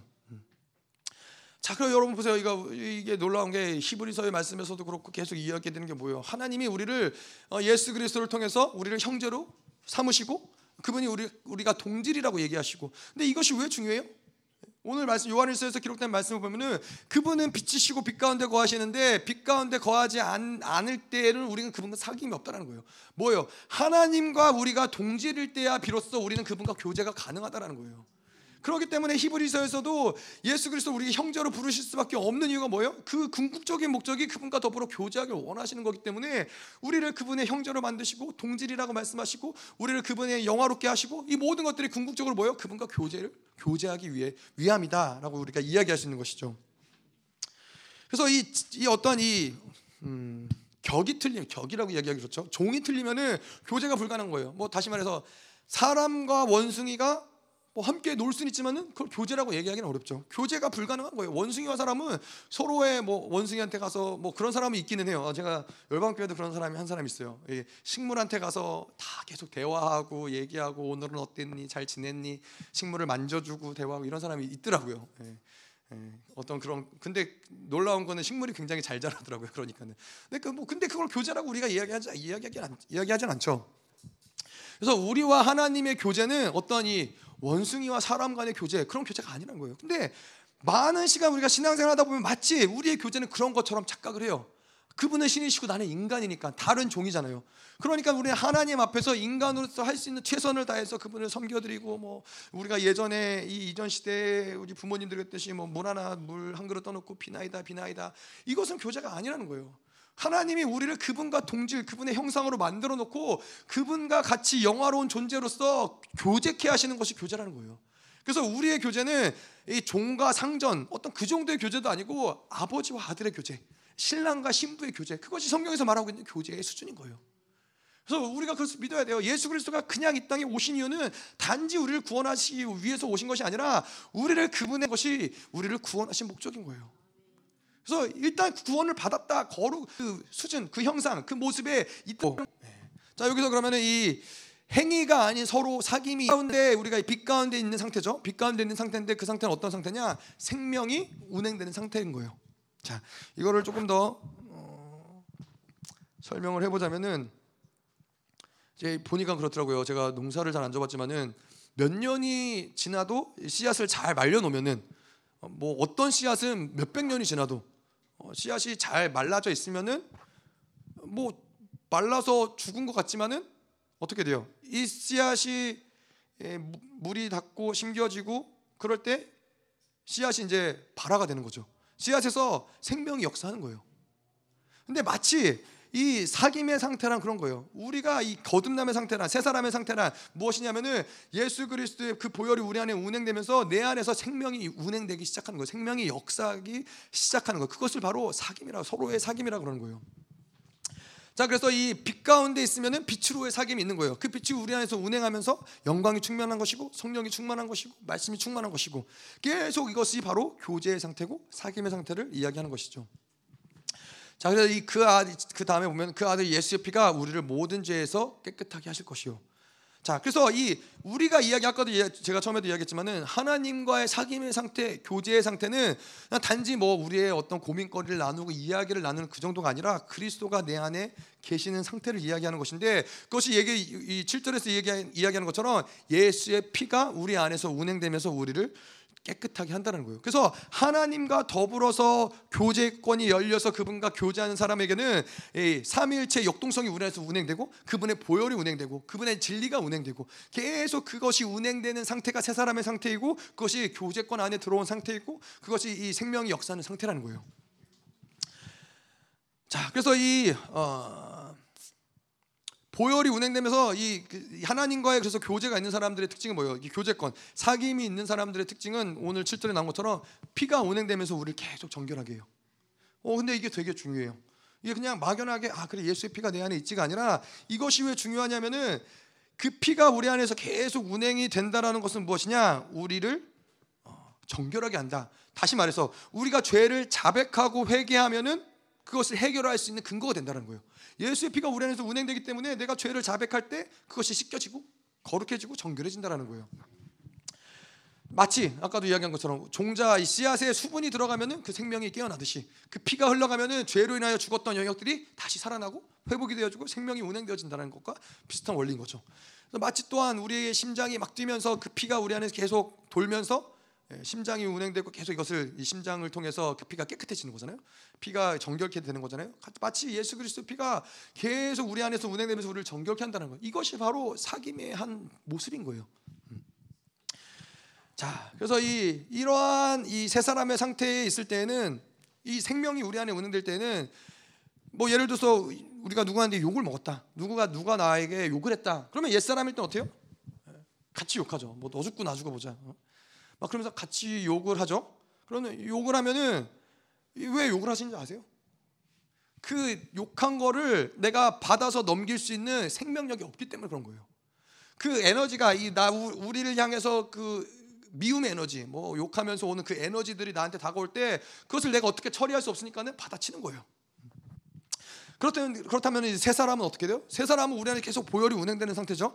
보혈이 운행되기 때문에 그 어떠한 누군가 나를 욕했다. 그러면은 그 보혈이 운행되면서 그 사람을 향한 극률한 마음이 돌아요. 극률한 마음이 들면서 하나님의 말씀을 들을 수 있어요. 하나님이 어, 너가 용서해라. 그러면 그 말씀을 내가 받아들이고 순종할 때 그 순종을 통해서 우리 또 거룩해지는 거예요. 이것이 바로 하나님과 교제 상태에 있는 세 사람의 모습인 거예요. 근데 마찬가지로 낙심할 때 우리가 낙심 있을 때 그래요. 이 옛사람은 낙심 낙심하죠. 낙심하는 사건이 일어날 때 예, 뭐 필연적으로 100이면 100 다 낙심한다는 거예요. 이 상황에서는 이 사람은 늘 넘어져. 늘 낙심해. 늘 절망해. 늘 쓰러질 수밖에 없어요. 그럼 왜 그래요? 아까도 얘기한 것처럼 옛사람은 이 낙심에 주는 그 에너지가 있는데 그 에너지를 그 생명력을 뛰어넘지 못하고 그, 그 낙심이라는 그 장벽에 굴복되어지는 거예요. 생명력의 에너지가 약하기 때문에 낙심한다는 거예요. 근데 이 생명 이 세 사람은 그 안에 생명력이 강하기 때문에 이런 낙심의 사건, 어떤 이 걱정, 근심 이런 감정들을 그냥 뛰어넘는 거예요. 이 생명력이 있기 때문에 더 나아가서 이 죽음의 순간에도 마찬가지로 옛 사람은 죽음의 순간 앞에 어떻게 돼요? 뭐 물론 옛 사람의 모습으로 순교 앞에 설 수도 없지만은 누군가 나를 죽이려고 할 때 어떻게 돼요? 죽음 앞에서 굴복되어지는 거예요.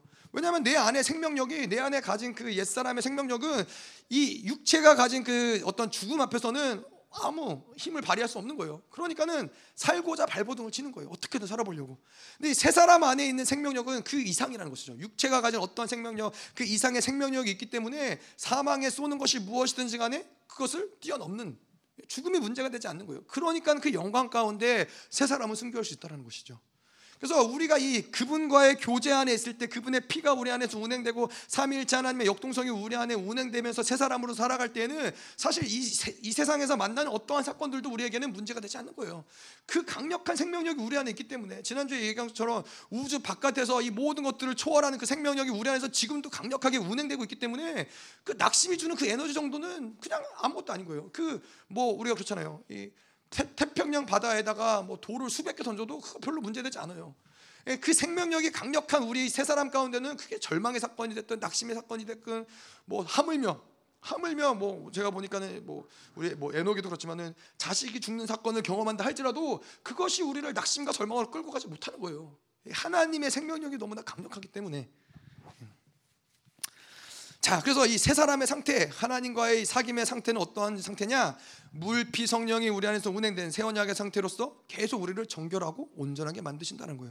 그렇게 해서 우리로 하여금 그것을 그것을 7절에서 표현한 대로 표현하자면은 빛 가운데 행한다. 네, 그렇게 우리가 얘기할 수 있는 것이죠.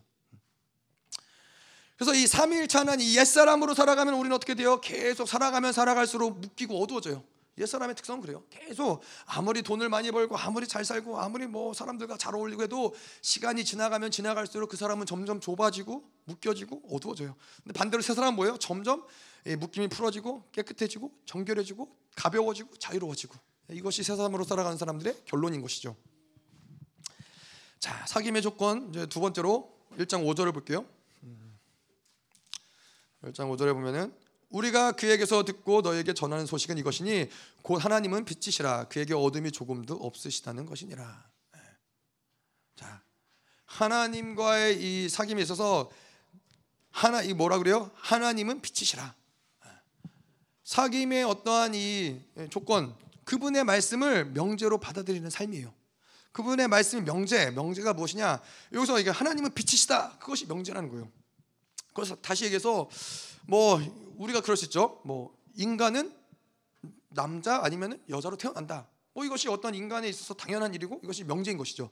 그렇기 때문에 이 명제를 통해서 어떻게 돼요? 이 기준을 통해서 이 명제를 가지고 남자나 여자를 통해서 어, 태어나는 것을 통해서 가정을 이루죠.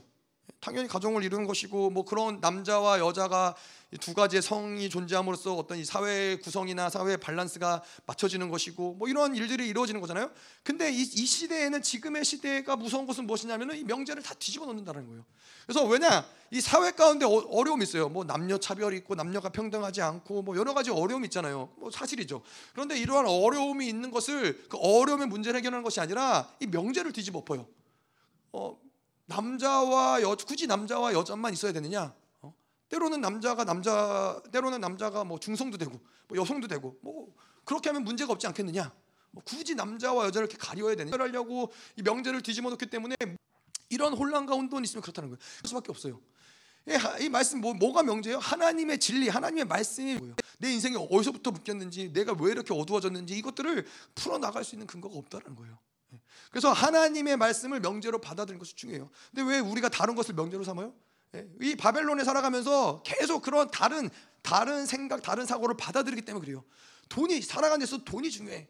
어떤 사람은 이게 명제가 돼요. 그러다 보니까는 돈을 돈이 있어야 행복하니까 내가 돈을 얻기 위해서 어떻게 돼요? 유산을 얻기 위해서 예, 막 형제랑 치고받고 싸우고 막 갈라서고 막 이런 일들이 왜 그래요? 돈이 중요하다고 생각했기 때문에 그게 인생의 명제가 되기 때문에 그 인생은 그렇게 혼란스러워질 수밖에 없다는 거예요.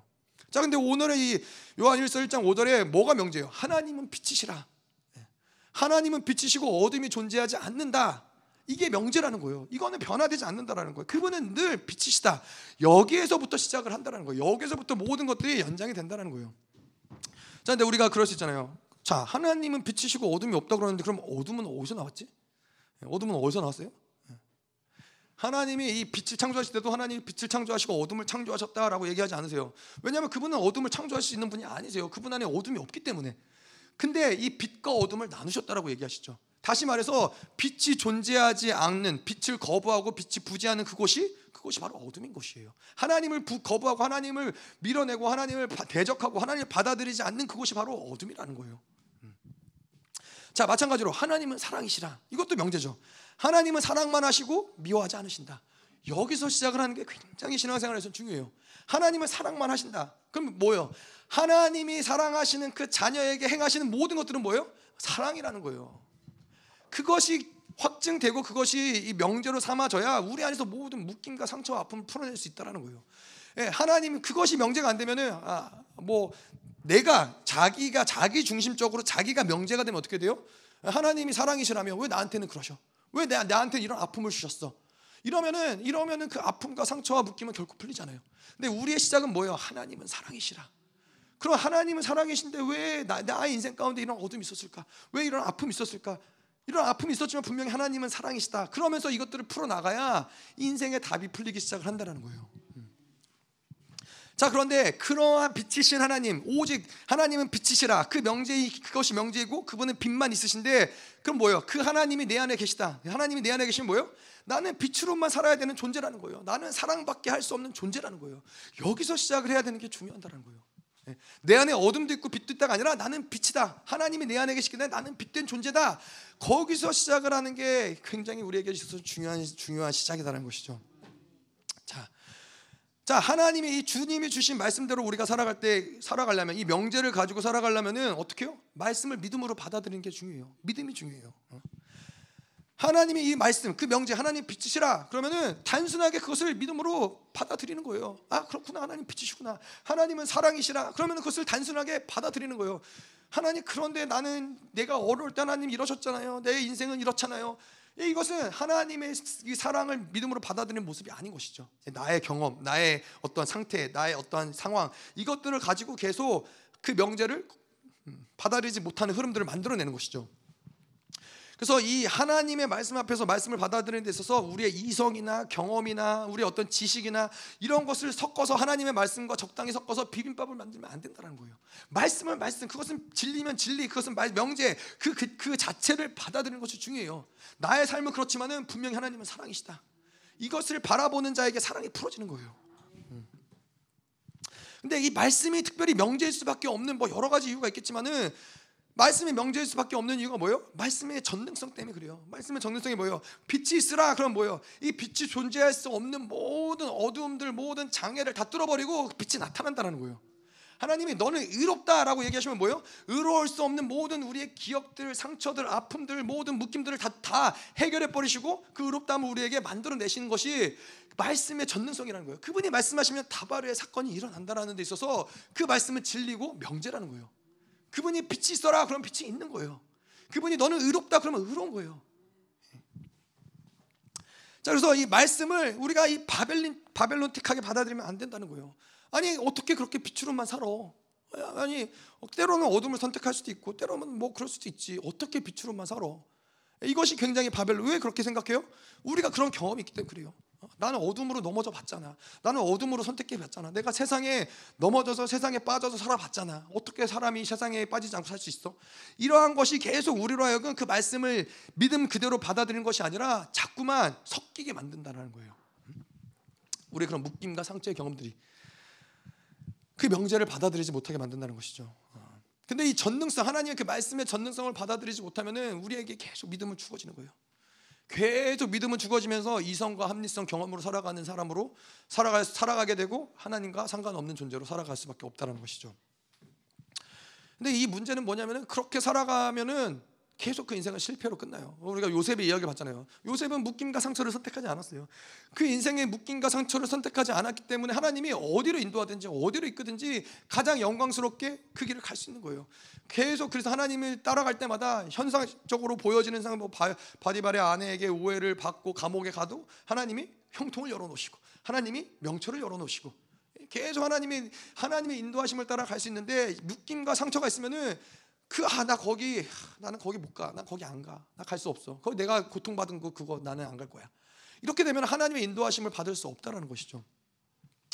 예를 들어서 그런 거예요. 우리 특별히 이제 운동 선수들이 뭐 그런 경우가 있을 수 있죠. 뭐 예를 들어서 복싱 선수가 복싱을 하는데 복싱을 하다가 막 턱이 어, 뭐 부셔지고 다 이렇게 함락됐어요.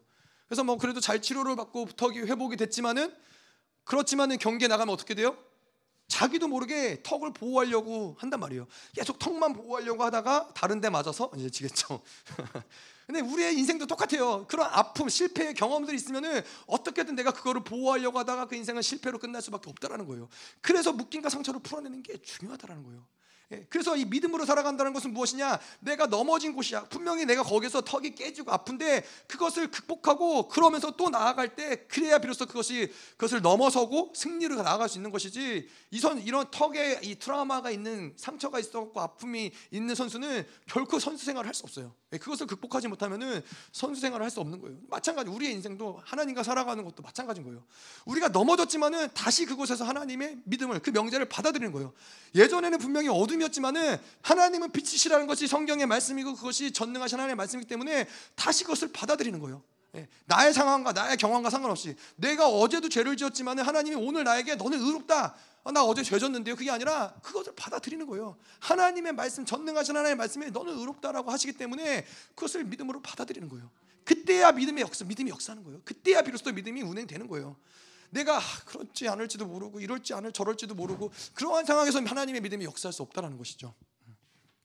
그래서 계속 우리의 이성과 합리성을 버리고 포기하고 계속 자아를 쪼개고 예, 우리의 묶임과 상처를 풀어내고 이게 중요해요. 그래야 이제 우리의 하나님의 것들, 하나님의 말씀을 믿음으로 계속 받아들이고 살 수 있는 모습들이 우리 안에서 드러나는 것이죠.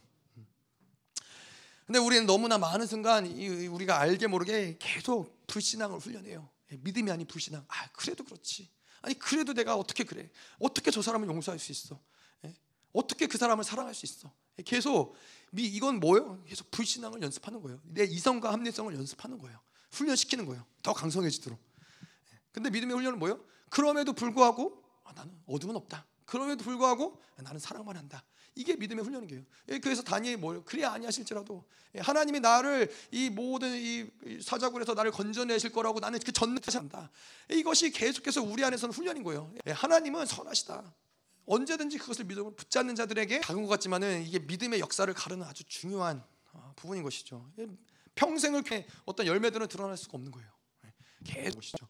그래서 가능성 안에서 내가 가진 어떠한 경험 안에서 살아가는 자들에게는 믿음이 운행되기가 어려운 것이죠. 그래서 믿음의 도약이라는 말이 그래서 필요한 거예요. 때로는 어떨 때는 불가능해 보이지만은 그냥 내가 100번을 실패했지만은 하나님의 말씀을 의지해서 믿음으로 또 또 다시 가보는 그 믿음의 도약을 통해서 언젠가는 이 하나님의 믿음으로 나아가 어떤 이 믿음으로 성취하는 그 수준으로 하나님께서 우리를 이끄신다는 것이죠. 자, 그래서 계속 볼게요. 곧 하나님은 빛이시라 그에게는 어둠이 조금도 없으시다는 것이니라. 자, 그래서 하나님을 받아들이면 어떻게 해요? 어둠이 내 안에 없다. 여기서 시작한다라고 했죠. 어둠이 내 안에 조금도 없다라는 거. 하나님이 빛이시고 그분 안에 어둠이 없기 때문에 빛이신 그분이 내 안에 들어오셨는데 내 안에 어둠이 있을 수 없다. 여기서 시작을 하는 거예요. 어. 자, 근데 우리 안에서 뭐예요? 빛이 있지만은 그래도 어둠도 있지. 아니 어떻게 사람이 그래? 빛도 있지만 어둠도 있지. 뭐 우리가 거룩할 수도 있지만은 그렇지 않을 수도 있지. 그러면 뭐가 문제요? 그러한 사람들 빛도 있지만 어둠도 있다라고 계속 이 생각으로 사고로 가지고 있는 사람에게는 늘 방향성이 무너져요.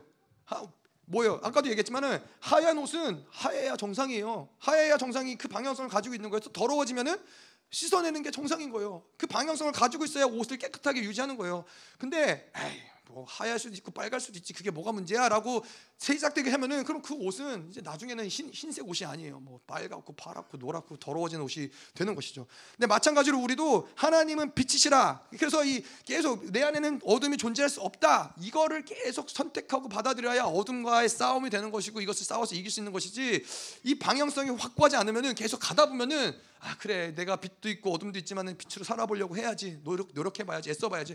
그럼 어느 순간에는 그냥 아휴 그냥 빛과 어둠이 같이 같이 살아야지 어떡하겠어. 이렇게 갈 수밖에 없다라는 거예요.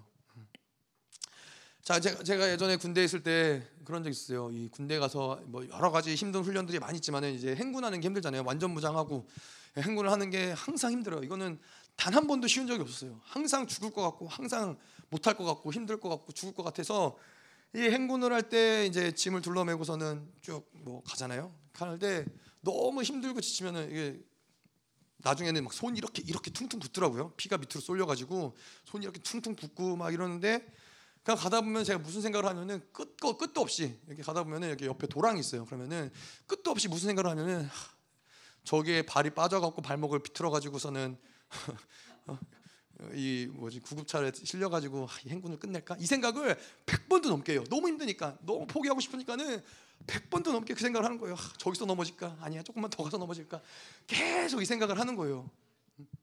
근데 뭐예요? 근데 그거는 가능한 얘기가 아닌 거예요. 그냥 불가능. 내가 머릿속에 생각하지만은 그것은 가능하지 않기 때문에 어떻게든 꾸역꾸역 행군을 끝내는 다 하는 거예요. 제가 40일 금식할 때도 그랬어요. 40일 금식을 할 때 말씀드렸지만은 30일 이후부터 너무 고통스러웠어요. 너무 힘들고 고통스럽으니까는 포기할까 생각이 들었는데 저는 포기를 생각할 수 없었어요. 왜냐하면은 제 생각에는 제가 이제 그렇게 장기 금식은 처음 해봤거든요. 뭐 일주일, 뭐 10일 뭐 이렇게 해봤지만은 그 정도 장기 금식은 처음 해봤는데 아니 내가 지금 30일쯤 너무 힘들다고 해서 내가 지금 이걸 그만둔다고 해도 당장 맛있는 걸 먹을 수 있는 것도 아니잖아. 그 생각이 드니까는 별로 그렇게 막 그만둘 수가 없는 거예요. 아니 그래도 내가 당장 뭐 여기서 뭐 뭐물 어, 마시던 거에서 미음 조금 먹을 수 있을 텐데 그걸로 해서 뭔가 내가 이게 해결될 것 같지 않아 이 고통이 해결될 것 같지가 않은 거예요. 그럴 바에는 그냥 40일을 다 하자. 근데 나중에 보니까는 그게 아니더라고요. 예, 한 30일 정도 해서 뭐 제가 들어보니까는 30 뭐 한 8일 9일 하고서 그만둔 사람도 있더라고요. 근데 이게 제가 저도 그랬는데 40일 금식을 하고 보식을 해야 되는데 이제 음식이 안 받는 거예요. 몸이 계속 토하는 거예요. 계속 토하고 막 먹었다면 빙글빙글 세상이 돌고 어지럽고 막 이러는 거예요. 어 그러는데 그 한순간에 좋아졌어요. 한순간에 몸이 확 살아났는데 언제 그랬냐면은 병원에 가서 이 뭐죠? 포도당? 수액. 수액 한번 먹으니까 사람이 확 살아나더라고요. 아, 내가 그걸 알았으면은 40일을 꾸역꾸역 안 하고 한 20일 하고 힘들면 그만뒀을 텐데 몰랐던 거죠. 예. 근데 마찬가지로 오늘 말씀도 그렇다는 거예요. 내가 뭔가 이거를 이렇게도 살 수 있고 할 수 있고 포기할 수 있는 여지를 두면은 언제나 결론은 포기로 결론이 된다는 거예요. 나에게는 포기가 있을 수 없다. 나에게는 어둠이 존재할 수 없다. 이 방향성이 정확히 선, 전, 선택이 돼야 뭐 때론 넘어질 수도 있겠죠. 그러나 하나님은 빛이야. 나는 빛의 존재로 살아가야 돼. 이게 내 운명이야. 이거를 가지고 있는 자들은 결국에는 거룩하고 온전한 때까지 하나님이 우리를 인도하신다는 것이죠. 음. 자. 그래서 이 다바르의 방식을 풀어가는 모습은 무엇이냐? 진리를 명제로 받아들인다. 아까 했던 얘기죠. 하나님의 다바르의 다바르의 방식 풀어가는 하나님의 말씀이 이벤트로 일어나는 사건을 만들어내려면 어떻게 해요? 그 진리를 명제로 받아들여야 된다라는 거예요. 예. 그럴 수도 있고 아닐 수도 있고. 그러면은 그 말씀은 다바르의 권세로 나타나는 것이 아니라 그냥 그냥 뭐 이 성경의 책 그냥 보통 일반적인 책에 나온 내용일 뿐인 거예요. 근데 그 말씀을 진리로 명제로 우리의 인생의 명제로 받아들이면은 예, 그러면 하나님 역사가 하나님의 전능성이 드러난다는 것이죠. 어, 그래서 뭐 김민호 목사님도 그러셨잖아요. 다윗에게 기록된 것처럼 예, 다윗에게 귀를 다윗의 귀에 대고 속삭인 하나님인데 왜 나한테 속삭이지 않느냐? 뭐요? 다 하나님은 우리 그가 사랑하시는 자에게 친밀하게 말씀하신다는 것을 명제로 붙잡은 거예요. 이것이 진리고 이것이 명제인데 왜 나한테는 적용되지 않느냐? 이거를 가지고 씨름을 하니까 어떻게 돼요? 그것이 드러나는 거예요. 모든 믿음의 역사는 그런 거예요. 내 안에서 한 번 해보고 두 번 해보고 안 된다고 포기하는 것이 아니라 그것을 계속 명제로 받아들이는 거예요. 뭐, 뭐 주 예수를 믿으라 그래야만 너와 내 가족이 구원을 얻으리라. 그것이 명제예요. 그것이 명제인 것을 받아들이고 계속 그걸 가지고 기도하고 싸우는 거예요. 결코 절망하고 아, 뭐 아닐 수도 있지, 그럴 수도 있지 이게 아니라 하나님 이것이 명제입니다. 하나님이 가장 영광스럽게 하나님 우리의 자녀들을 살 것을 내가 믿나이다. 이것을 믿음으로 계속 받아들일 때 그 다발의 권세가 드러나는 거예요. 근데 원수는 어떻게 해요? 원수는 그냥 내버려두지 않죠. 계속 와서 우리를 참소하죠. 너 근데 어제도 어둠에서 살았잖아. 너 어제도 쓰러졌잖아. 어제도 미워했잖아. 계속 이렇게 우리의 믿음을 죽이는 말들 한다는 거예요. 네, 그럼 어떻게 해요? 모르겠어요. 여러분 어떡하세요? 네, 그래 맞아. 나 어제 그랬어. 아, 그래 뭐 어쩔 수 없지 뭐. 내가 뭐뭘 네, 그러세요? 그러면 안 된다는 거예요. 네, 그럴 때 원수가 하면은 난 모르겠다. 난 네가 무슨 얘기하는지 모르겠다. 어, 저는 그래요. 난 네가 무슨 얘기하는지 모르겠고 우리 아버지랑 가서 얘기해. 우리 하나님이랑 가서 얘기해. 난 몰라. 아, 일단 저는 그런 거 잘해요. 떠넘기는 거 잘해요. 책임지지 않고 떠넘기는 걸 잘하거든요. 하나님께 넘기는 거예요. 하나님, 아, 나는 몰라. 원수야, 나는 몰라. 하나님하고 얘기. 하나님이 나 정결하게 정결하게 정결하다고 하셨는데 하나님하고 얘기해라. 난 모른다. 원수의 고소를 받아들일 필요가 없는 거예요. 자, 6절 사귐의 조건 세 번째. 만일 우리가 하나님과 사귐이 있다고 어둠에 행하면 거짓말을 하고 진리를 행하지 아니함이 아니함이거니와. 자, 이게 중요해요. 자, 하나님과 사귐이 있다고 하는데 어둠에서 행한다. 자, 여기서 어, 뭐냐? 섞일 수 없다라는 거예요. 자 어둠에 행한다 이거 뭐 마찬가지죠. 빛 가운데 행한다라는 거 마찬가지 마찬가지처럼 그냥 뭐 어떤 행위를 이야기한다라기보다는 옛 사람의 상태에서 행하는 것을 이야기하는 것이죠. 근데 옛 사람과 새 사람은 섞일 수 없다라는 거예요. 공존할 수 없다. 섞일 수 없다. 예, 새 사람은 어둠의 질서에서 행하는 것이 불가능한 존재인 것이고 옛 사람은 진리를 행하는 것이 불가능한 존재라는 거예요. 자 그래서 하나님과 사귐이 있다. 뭐요? 빛 가운데서 행한다고 어둠에 행한다면은 그것은 거짓말이다. 불가능하다. 그럴 수 없다라는 것이죠.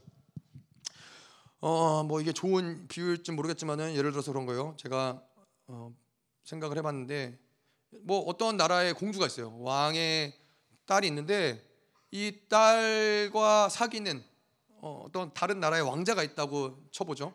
이 나라가 왕자가 있는데 근데 이 왕자가 이 공주를 사귀는 목적은 무엇이냐면은 이 그 나라 공주에서 심겨놓은 스파이 같은 존재인 거예요.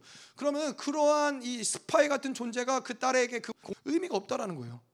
사기 그것을 우리가 사귐이라고 이야기할 수 없다라는 거예요. 근데 마지막에 객배 나아가서 기도하고 찬양하고 예배하는 것이 의미가 있는 것이고 그것이 사귐인 것이고 교제인 것이지 내가 예수의 상태로서 하나님의 뭐 예배를 드린다 말씀을 본다 이것은 아무 의미가 없는 거라는 거예요. 예, 하나님과 이 빛과 어둠이 섞일 수 없는데 내가 옛 사람의 상태에 있으면서 무엇을 어떠한 종교적인 행위를 한다 그것이 예, 이세 사람의 상태 하나님의 빛 가운데서 행함과 상관이 있는 것이 될 수 없다는 것이죠. 자, 그래서 이 옛사람과 새사람은 공존할 수 없다. 예, 이것도 중요한 명제죠. 중요한 부분이죠. 자, 그래서 어, 이것이 공존한다고 여길 때 우리나라 우리에서 우리에게 일어난 사건이 아까도 얘기한 것처럼 회개할 수 없어요.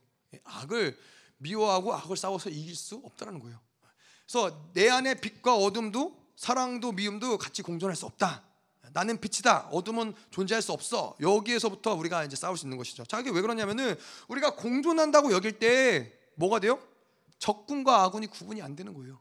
빛, 내가 옛사람과 새사람 여러분 이 그래서 이 옛사람과 새사람이 계속 옛사람과 새사람의 전쟁을 치열하게 해오는 사람들에게는 뭐가 명확해지냐면은 아 이건 옛사람, 아 이건 새사람 이것이 명확해지는 거예요.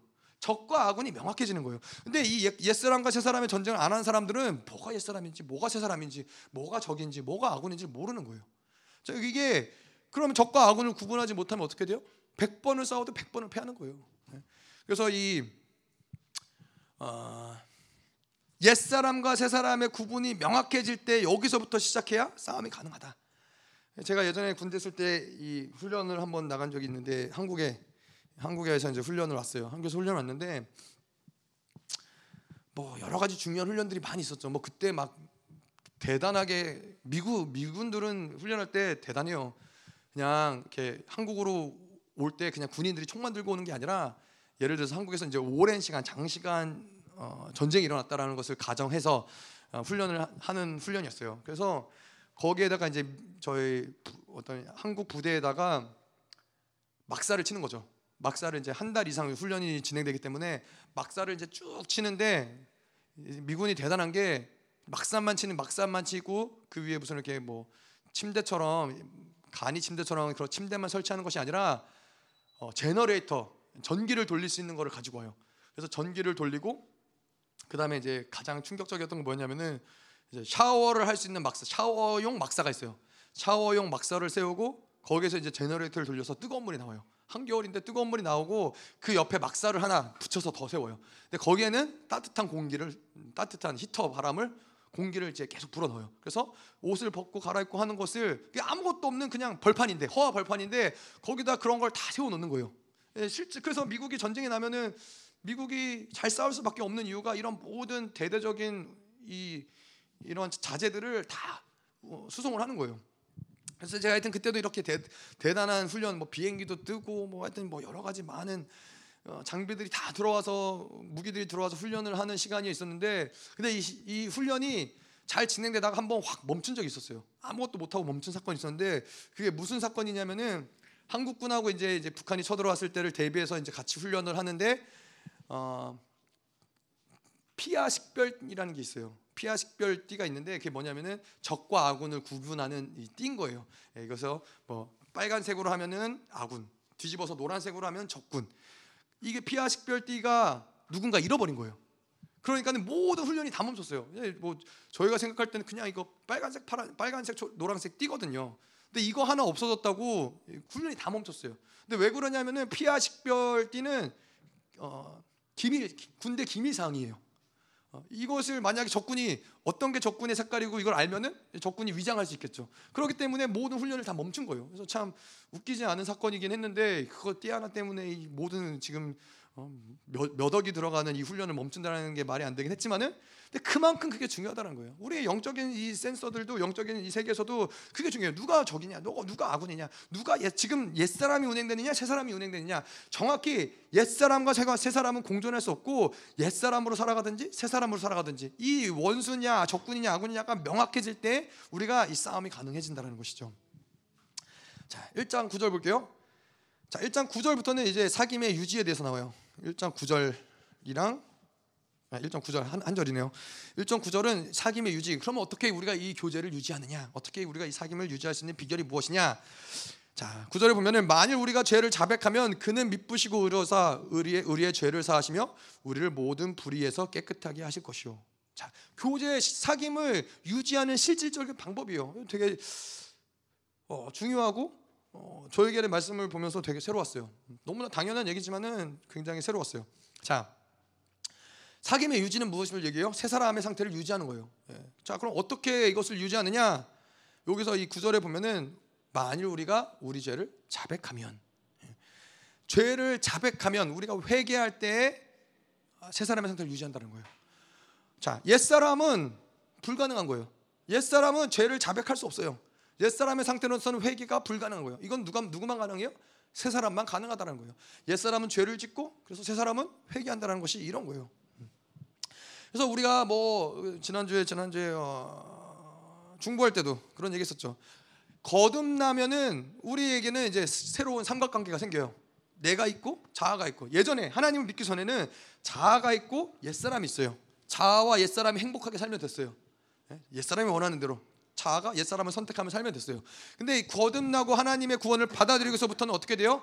이제는 옛사람과 자아의 관계 가운데서 새 사람이 들어온 거예요. 삼각관계가 된 거예요. 그러니까 이 관계가 복잡해진 거예요. 그래서 내가 옛사람을 선택할 것인지 새 사람을 선택할 것인지 이 자아는 계속해서 그 복잡한 구도 가운데 살아가게 된다는 것이죠. 자, 근데 이 옛사람 뭐예요? 근본적으로 악을 끌어당기고 죄를 행하는 근본적인 모습이 그거예요. 그것을 계속 죄를 끌어당기고 악을 행함으로써 옛사람을 계속 유지시키는 거예요. 우리 안에 있는 이 다섯 가지 욕구, 바벨론의 시스템과 더불어서 이 욕구들이 계속해서 옛사람으로 살아갈 수 있는 모든 옛사람을 유지할 수 있는 모든 힘들을 다 제공을 하는 거예요. 자, 근데 새 사람은 새 사람은 어떻게 유지가 돼요? 옛사람이 악을 행한 것들을 어떻게 해요? 그 죄를 인정해요. 그리고 그것을 회개하고 자백할 때새 사람이 유지가 된다는 거예요. 자, 그래서 이 이러한 우리가 가진 이 삼각관계의 그림 안에서 회개라는 것을 정의 내리자면 어떻게 정의 있냐면은 우리가 죄를 인정하고 자백할 때 옛사람의 질서, 옛사람이 움직이는 그 질서를 멈춰 세우고 그 옛사람의 분량을 뺏어 온다는 거예요. 어. 자, 그러면 그 자백이 무엇이 자백이 중요한데 자백이란 무엇이냐? 호몰로게요. 성령의 말씀하실 때 그 내 악, 내 죄악들을 어디 어둠을 말씀하신 것들 내가 인정하는 거예요. 그것이 죄다. 그러면 아, 하나님 그렇습니다. 이것이 죄입니다. 그렇습니다. 하나님 이것이 악입니다. 이것이 우리에게 굉장히 중요한 근원인 거예요. 그냥 내 죄를 자백하는 거, 죄를 인정하는 거. 어. 자신의 악과 어둠을 인정하는 것이 쉬울까요? 어, 우리 뭐 그냥 인간적인 관계 안에서도 어, 당신이 그랬잖아. 그러면은 어떻게 해요? 그러면은 아, 그래 내가 그랬지. 잘못했네. 내가 잘못했네. 그게 아니라 어, 당신도 그랬잖아. 이런 죄를 이 죄를 내 내 잘못을 어, 인정하는 것은 사실 쉬운 일이 아니에요. 근데 왜냐? 옛 사람으로 살아가면 이것은 불가능한 일이에요. 새 사람일 때 이것을 인정하고 자백할 수 있다는 거예요. 자, 근데 이새 사람이 이것을 자백할 수 있는 뭐예요? 성령이 계속해서 우리에게 말씀하시고 그것을 우리가 인정하기 때문에 이것이 가능하다라는 거예요. 자, 근데 언제 어떻게 무엇을 우리가 자백해요? 어, 중요한 건 옳고 뭐가 옳았다, 잘못됐다 이러한 상황을 어, 떠나서 그 가운데서 내 잘못을 볼 수 있어야 돼요. 이거 되게 취하게 누가 잘못했다, 누가 맞았다, 틀렸다 구분하기 어려울 때가 있어요. 나도 잘못한 거 있지만 저 사람과 먼저 뭐 쉽게 말해서 누가 사과해야 돼요? 누가 먼저 잘못했다고 해야 돼요? 이거는 이럴 때는 내 잘못, 내 그 사람과 나 사이의 관계가 아니라 하나님 잘못한 게 있어요. 그런데 그러한 어떠한 이 분쟁이 되기까지는 분명히 나도 잘못한 게 있다라는 거예요. 이것을 자백하, 이것을 고백하는 거예요. 이것을 인정하는 거예요. 뭐 당신이 그랬지만은 내가 당신을 충분히 용납하지 못했네. 내가 당신의 이야기를 충분히 들어주지 못했네. 내 잘못을 인정하는 거예요. 이러면은 관계 뭐 관계적인 부분에서도 풀어내기 풀어내기가 물론 쉽지만은 하나님과의 관계에서도 마찬가지인 거예요. 우리가 뭐 그렇잖아요. 아, 난뭐 회개해야 될지 모르겠다고.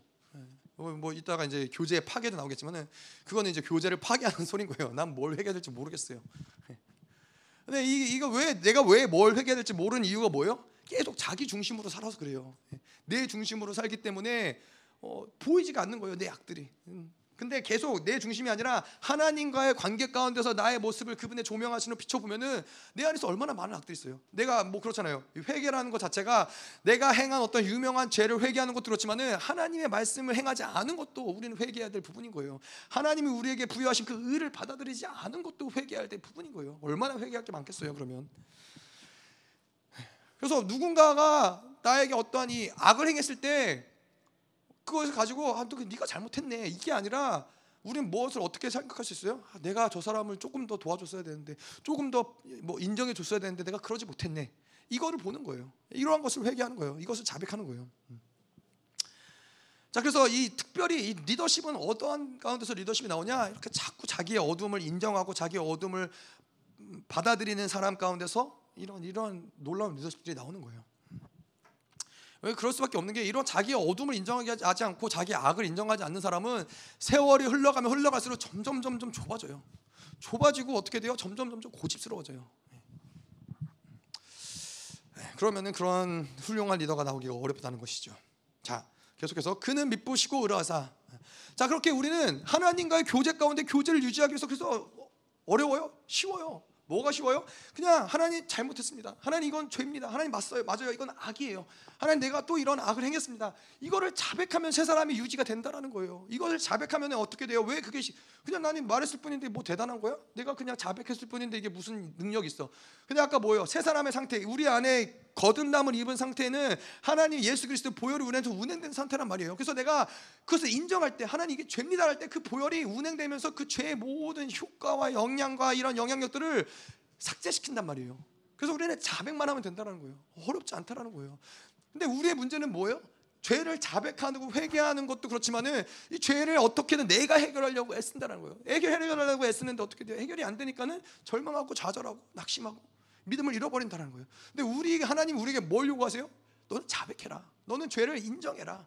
그러면은 그 보혈이 우리를 깨끗하게 하고 정결하게 하고 그 예수 그리스도 새 사람의 상태에서 그분과의 사귐이 유지가 돼요. 그래서 그분과의 상태가 유지이 되면 뭐예요? 그러면은 그 안에서 성령의 삼위 하나님의 역동성이 그분의 이 말씀이 그분의 영광이 그분의 사랑이 계속 우리 안에서 운행되는 상태가 되면서 계속 우리의 악들이 점점 점점 힘을 잃어가게 된다는 거예요. 그렇기 때문에 그분을 바라보는 게 중요하고 예, 그분 우리의 죄를 자백하는 게 중요하다는 것이죠. 음.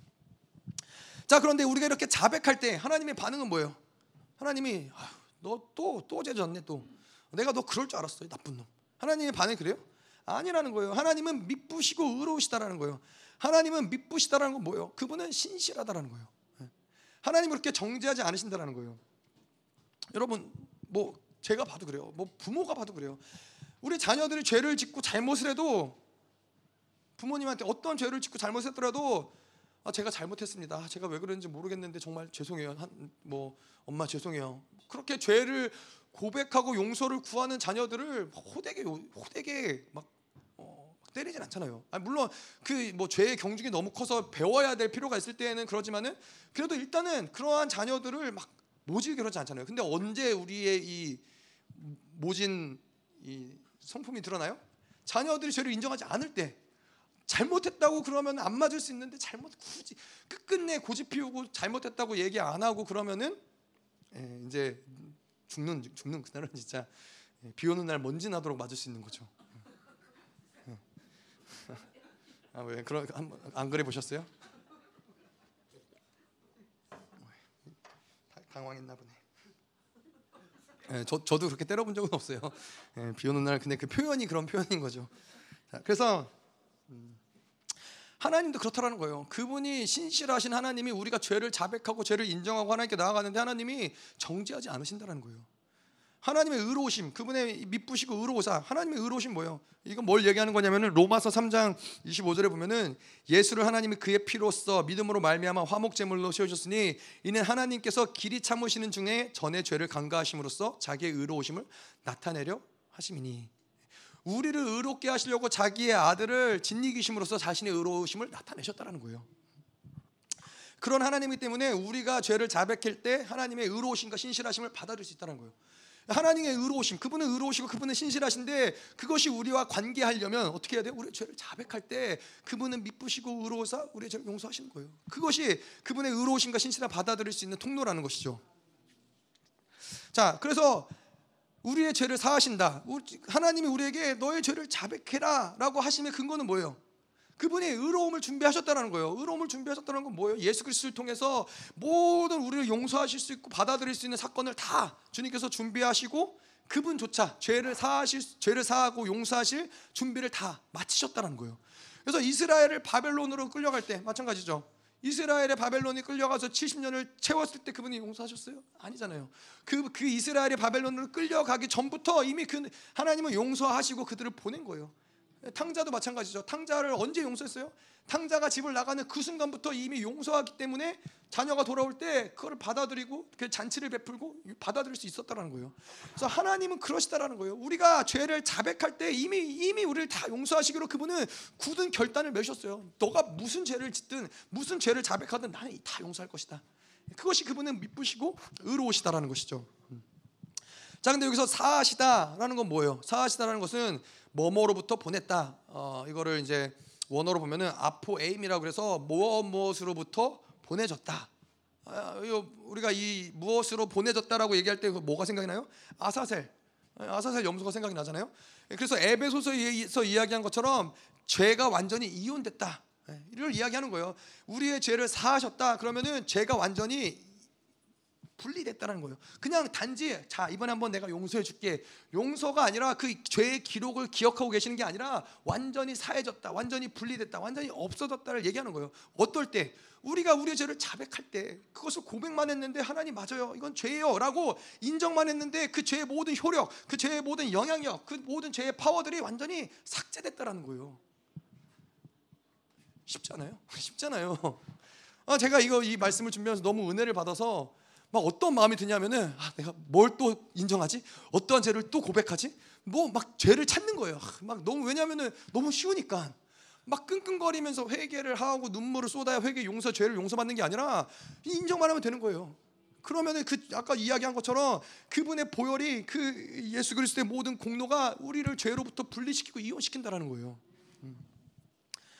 자 그래서 이 죄를 자백할 때 우리 안에서 세 사람 안에서 일어나는 일이 아까도 얘기한 죄가 삭제되고 이혼되었기 때문에 이혼됐기 때문에 우리는 계속 온전 온전한 완성으로 나아간다는 거예요.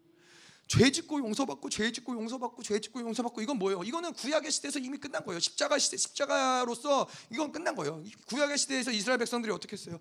죄 짓고 제사 드리고서는 용서받고. 근데 또 가서 또 죄를 짓고 또 이번에 단번에 이 모든 제사를 다 폐사 완전 다 패버리셨어요. 그래서 죄를 이제는 완 자백할 때 우리의 모든 죄는 삭제된다. 우리는 죄와 이혼되었다. 이것을 동로 이것으로 인해서가 아니라 예, 나의 어떠한 이 또한 우리의 우리의 이 착각 중에 하나 나의 회개의 공로조차 내가 이렇게 열심히 회개했으니까 이게 아니라는 거예요. 이게 아니라 예수가 이 땅에 오심으로써 십자가에서 완전히 진리겨 지심으로써 하나님의 의롭다 하심을 인정받는 거예요. 그렇기 때문에 자백만 하면 되는 거예요. 어려운 일은 그분이 다 해놓으셨어요. 죽으셔야 되고 피를 흘리셔야 되고 죄를 갚으셔야 되고 모든 어려운 일은 그분이 다 해놓으셨고 너는 자백만 하면 돼. 너는 인정만 하면 돼. 근데 내가 뭔가를 하려고 하면 뭐예요? 십자가를 부인하는 일이 되는 거예요. 내가 죄를 이기려고 하면 뭐예요? 십자가를 부인하는 일이 되는 거예요. 우리는 그냥 죄를 졌을 때 아, 하나님 맞아요. 이거 죄입니다. 이걸 인정만 하면 돼요. 하나님 또 근데 또 중요한 거, 어, 또 나오나요? 또 중요한 건 뭐냐면은 죄를 삭제받고 이혼 받았다는 건 뭐예요? 다시는 그 죄를 기억지 않으신다라는 거예요. 우리도 그 죄를 기억하면 안 된다는 거예요. 아까도 이야기했지만은 우리가 지은 죄를 다시 기억하고 아까 그 상처, 묶임 이것들을 계속 가지고 있으면은 그 상처, 묶임을 결코 이길 수 없어요. 내가 죄를 졌지만은 또 죄를 졌지만 뭐예요? 그거는 이미 그 죄는 이전에 내가 어제 지은 죄는 사해진 거예요. 이거는 새로운 죄인 거예요. 새로운 죄를 또 하나님께 고백한 자백하는 거예요. 또 내 이 죄가 사해지면 또 죄를 짓더라도 또 죄를 고백하고 또 죄는 사해지는 거예요. 이 과정을 통해서 계속 우리는 영화로워지는 거예요. 왜? 그 보혈이 우리 안에서 은행되어지기 때문에. 자, 자 계속 계속 볼게요. 우리를 모든 불의에서 깨끗하게 깨끗하게 하실 것이요. 자, 불의에서 깨끗하게 한다는 건 뭐요? 이 단지 우리가 이렇게 죄를 자백할 때 우리가 지은 그 죄뿐만 아니라 그 의가 아닌 동기마저 그것을 정결하게 하신다는 거예요. 그래서 우리가 이 죄를 예를 들어서 뭐 누군가를 욕했다, 욕하는 악을 저질렀다, 뭐 욕하는 것도 죄죠. 근데 우리가 그 죄를 자백할 때 뭐 어떠한 역사가 일어나, 그, 그 죄를 지을 때 어떠한 역사가 일어나냐면은 단지 욕하는 것만 아니라 우리 안에서는 하나님의 나를 향한 계획, 나를 향한 선하심, 나를 향한 의롭다함을 불신하는 거예요. 그것을 거부하고 그것을 대적하기 때문에 뭐요? 그것을 죄를 짓는 거예요. 새 사람의 상태를 내가 거부하기 때문에 옛 사람이 죄를 짓게 되는 것이죠. 동시에 내가 욕한 것뿐만 아니라 그 하나님의 의롭다 하심을 밀어낸 어떤 이 죄까지도 그 동기마저도 어, 이것을 완전히 깨끗하게 하신다라는 것이죠. 음. 자, 그래서 이 어, 어렵지 않잖아요. 어, 우리가 뭐 죄를 짓 회개할 때 죄와 모든 동기까지 삭제하는데 이거는 우리가 노력하는 게 아, 내가 이런 동기가 있었지. 내가 죄를 질 때 이런 동기가 있어. 이게 아니라 그냥 그 죄를 인정하고 자백할 때 자동으로 이 모든 것들을 우리의 죄와 모든 동기마저도 다 그분이 깨끗하게 하신다는 것이죠. 자, 그렇기 때문에 그분과 교제하고 사귀고 그분 안에 교제권 안에 있을 만 하잖아요. 예, 얼마나 모든 게 다 쉬워요. 그냥 우리는 그분과 왜, 왜 그분이 이렇게 행, 행, 이런 것들 다 준비하시고 행하셨겠어요. 궁극적으로 우리가 원, 그분이 원하는 것은 우리가 교제하길 원하시는 거예요. 예? 우리로 하여금 너 열심히 노력해서 거룩해지면서 많은 사람들이 그래요. 거룩해지려고 애쓰다 보면서 하나님은 어, 온데간데 없어요. 그냥 내가 뭔가 죄를 끊어내는데 평생을 다 보내는 거예요. 근데 하나님 원하는 건 그게 아닌 거예요. 그, 그 모든 것은 내가 다 해결했기 때문에 너는 나와 더불어 교제하면 되는 거예요. 아멘. 자, 8절. 아, 8절하고 10절은 8절하고 10절은 9절 저희가 먼저 봤죠. 9절이 어, 이제 교제를 유지하는 사귐을 유지하는 비결이고 8절하고 10절이 이제 교제 파괴. 어, 그럼 어떨 때 교제가 파괴되느냐? 사귐이 파괴되느냐 를 보는 거죠. 8절을 볼게요. 만일 우리가 죄가 없다고 말하면 스스로 속이고 또 진리가 우리 속에 있지 아니할 것이요. 어, 죄 내가 회개할 게 없다. 저 회개할 게 없는데요. 이건 뭐예요? 옛사람이라는 거예요. 어둠이 내 안에 유지되고 성령의 탄식의 소리를 내가 부인하는 상태라는 거예요. 이게 바로 이 사귐을 어, 파괴시키는 어떤 이 이유라는 것이죠. 자, 어, 죄가 없다라고 하는 건 뭐예요? 이 마가복음 2장 17절에도 그래요. 이 예수께서 들으시고 그들에게 이르시되 건강한 자에게는 의사가 쓸 데가 없고 병든 자에게라야 쓸 데가 있느니라. 나는 의인을 부르러 온 것이 아니라 죄인을 부르러 왔노라.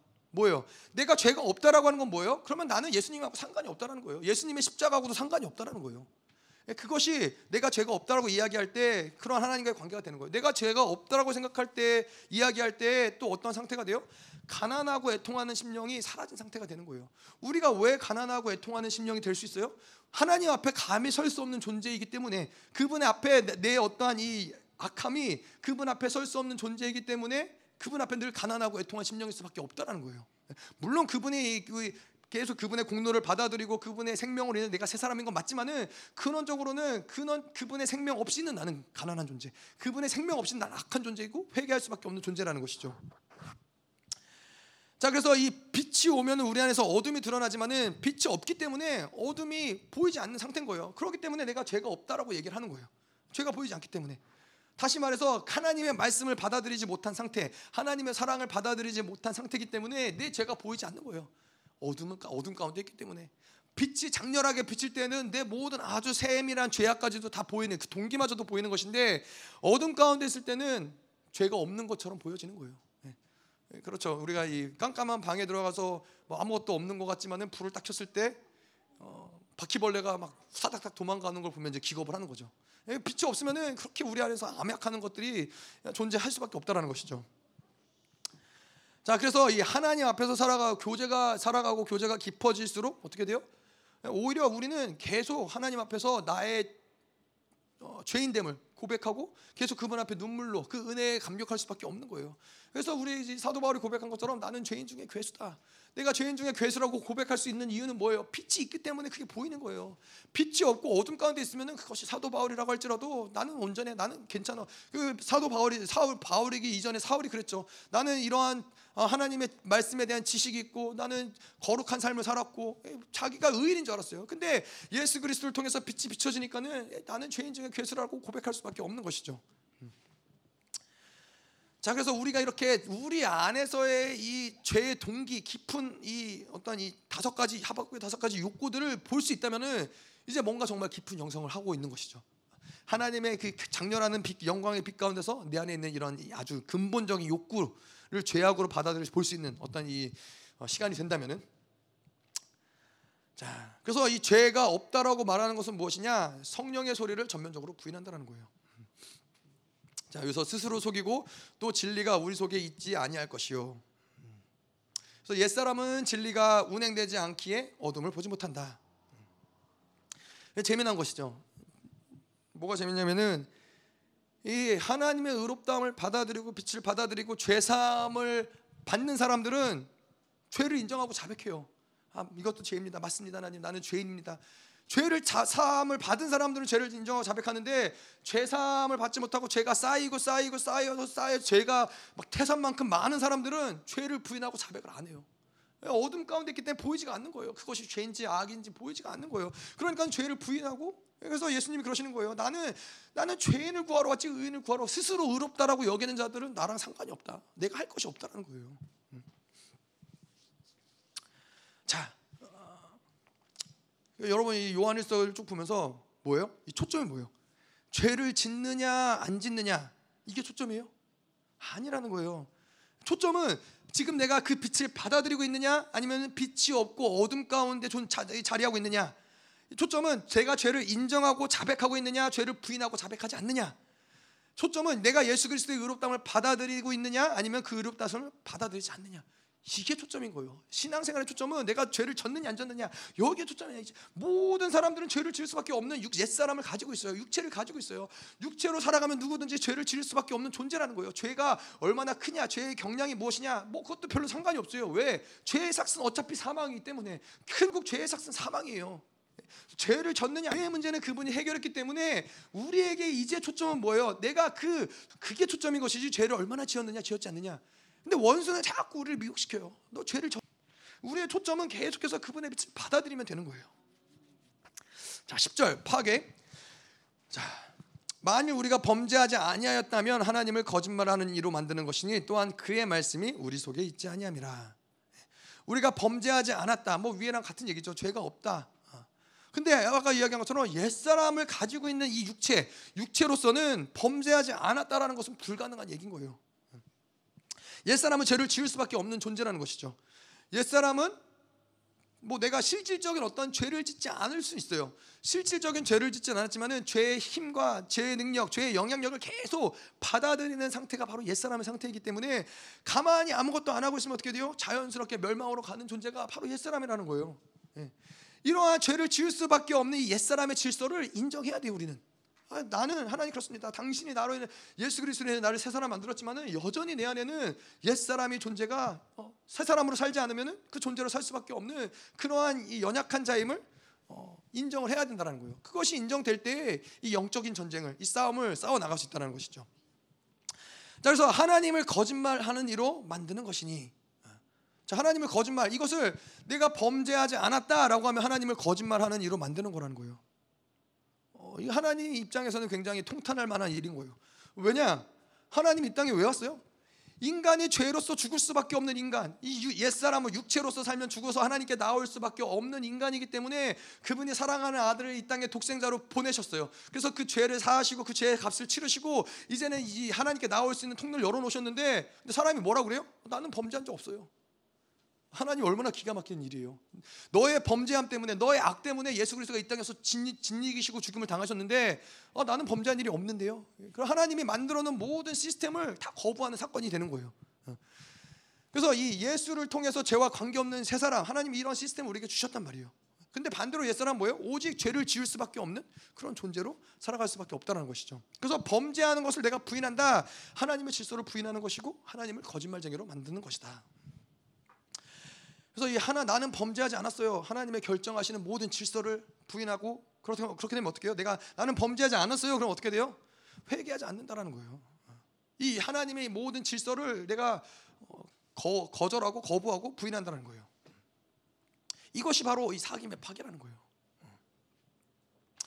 자, 또한 그의 말씀이 우리 속에 있지 아니하니라. 그 옛사람은 빛도 없고 진리도 없기에 그렇게 거짓 될 수밖에 없다는 것이죠. 자, 오늘 요한일서 말씀을 쭉 봤는데 뭐 저는 이 말씀을 준비하면서 굉장히 자유로워졌어요. 아, 내가 뭔가 짐질, 짐지고 뭔가 더 거룩해지고 뭔가 애쓰고 이게 아니라 그냥 자백하면 되는 거예요. 그분께 자백하고 인정하고 그분을 고백하고 그러면은 그분과의 사귐도 기쁨도 기쁨도 뭐예요? 그분 앞에 나가서 그분과의 교제 가운데 내가 이 사귐이 어떻게 유지돼요? 나의 죄를 인정하고 고백할 때 계속해서 그 보혈이 내 안에서 운행되고 이 삼일째 하나님이 내 안에서 운행되면서 계속 그분과의 나는 교제 상태가 있는 거예요. 그분과의 교제 상태일 때 하나님의 영광이 내 안에 들어오고 그분의 기쁨이 내 안에 충만하고 계속 나는 그 상태를 유지하는 거예요. 그 우리의 뭐예요? 우리는 뭐예요?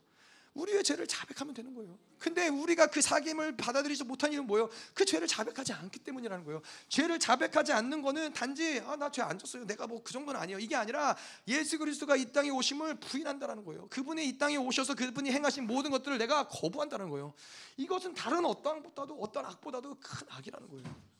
어떠한 죄도 다 용서받을 수 있어요. 우리가 이 땅에서 지금 어떠한 죄도 다 용서받을 수 있는데 그분 예수 그리스도가 이 땅에 오심을 거부하고 나서는 우리가 어떠한 죄도 어, 그분께 나아갈 수 있는 어떠한 방법도 존재할 수 없다는 거예요. 그래서 우리가 요한일서를 통해서 뭐요? 예, 분명히 해야 될 것은 옛 사람과 새 사람의 방식이 아주 명확하게 구분되는 거예요.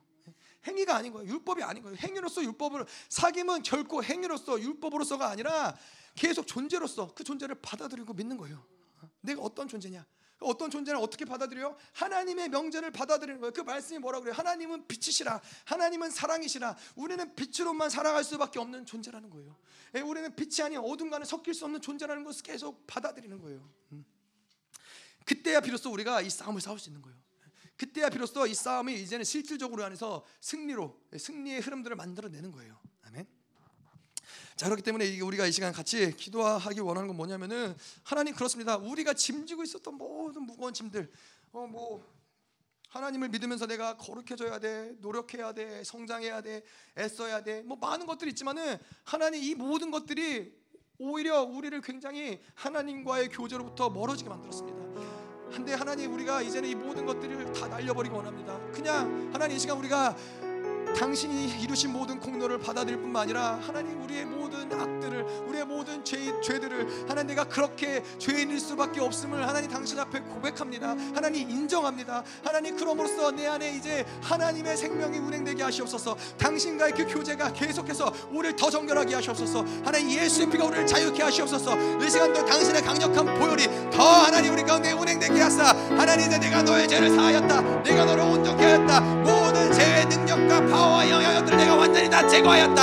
하나님 제가 예수의 피로 우리를 더 충만하게 더 자유케 하시옵소서 하나님. 더 임하시옵소서 하나님. 더 풀어질지어다 모든 짐진 것들 모든 무거워진 것들을 하나님 완전히 다 날려버리시옵소서. 더 충만. 하나님 감사합니다. 하나님 정말로 우리는 당신 없이는 살 수 없는 존재이며 하나님 모든 것들을 하나님의 은혜로 주셨기에 하나님 오늘도 감사하는 마음으로 이 예물을 가지고 주님께 나와왔습니다. 하나님 하나님 이 예물을 받으시옵소서. 하나님 또 우리의 마음을 받으시고 우리의 삶을 주님 받으시옵소서. 우리에게 드릴 모든 것을 다 주님께 드리기 원하오나 하나님 우리의 생명마저도 우리의 모든 하나님 모든 가진 것들마저도 다 주님의 것임은 하나님 우리를 죄에서 우리를 어둠에서 구원하신 하나님의 놀라운 은혜가 우리를 자유케 하기 때문입니다. 하나님 이제 우리가 그 영광을 보며 그 영광을 따라 살아갈 수 있는 하나님 그런 놀라운 존재로 우리를 이끌어 가실 것을 믿습니다.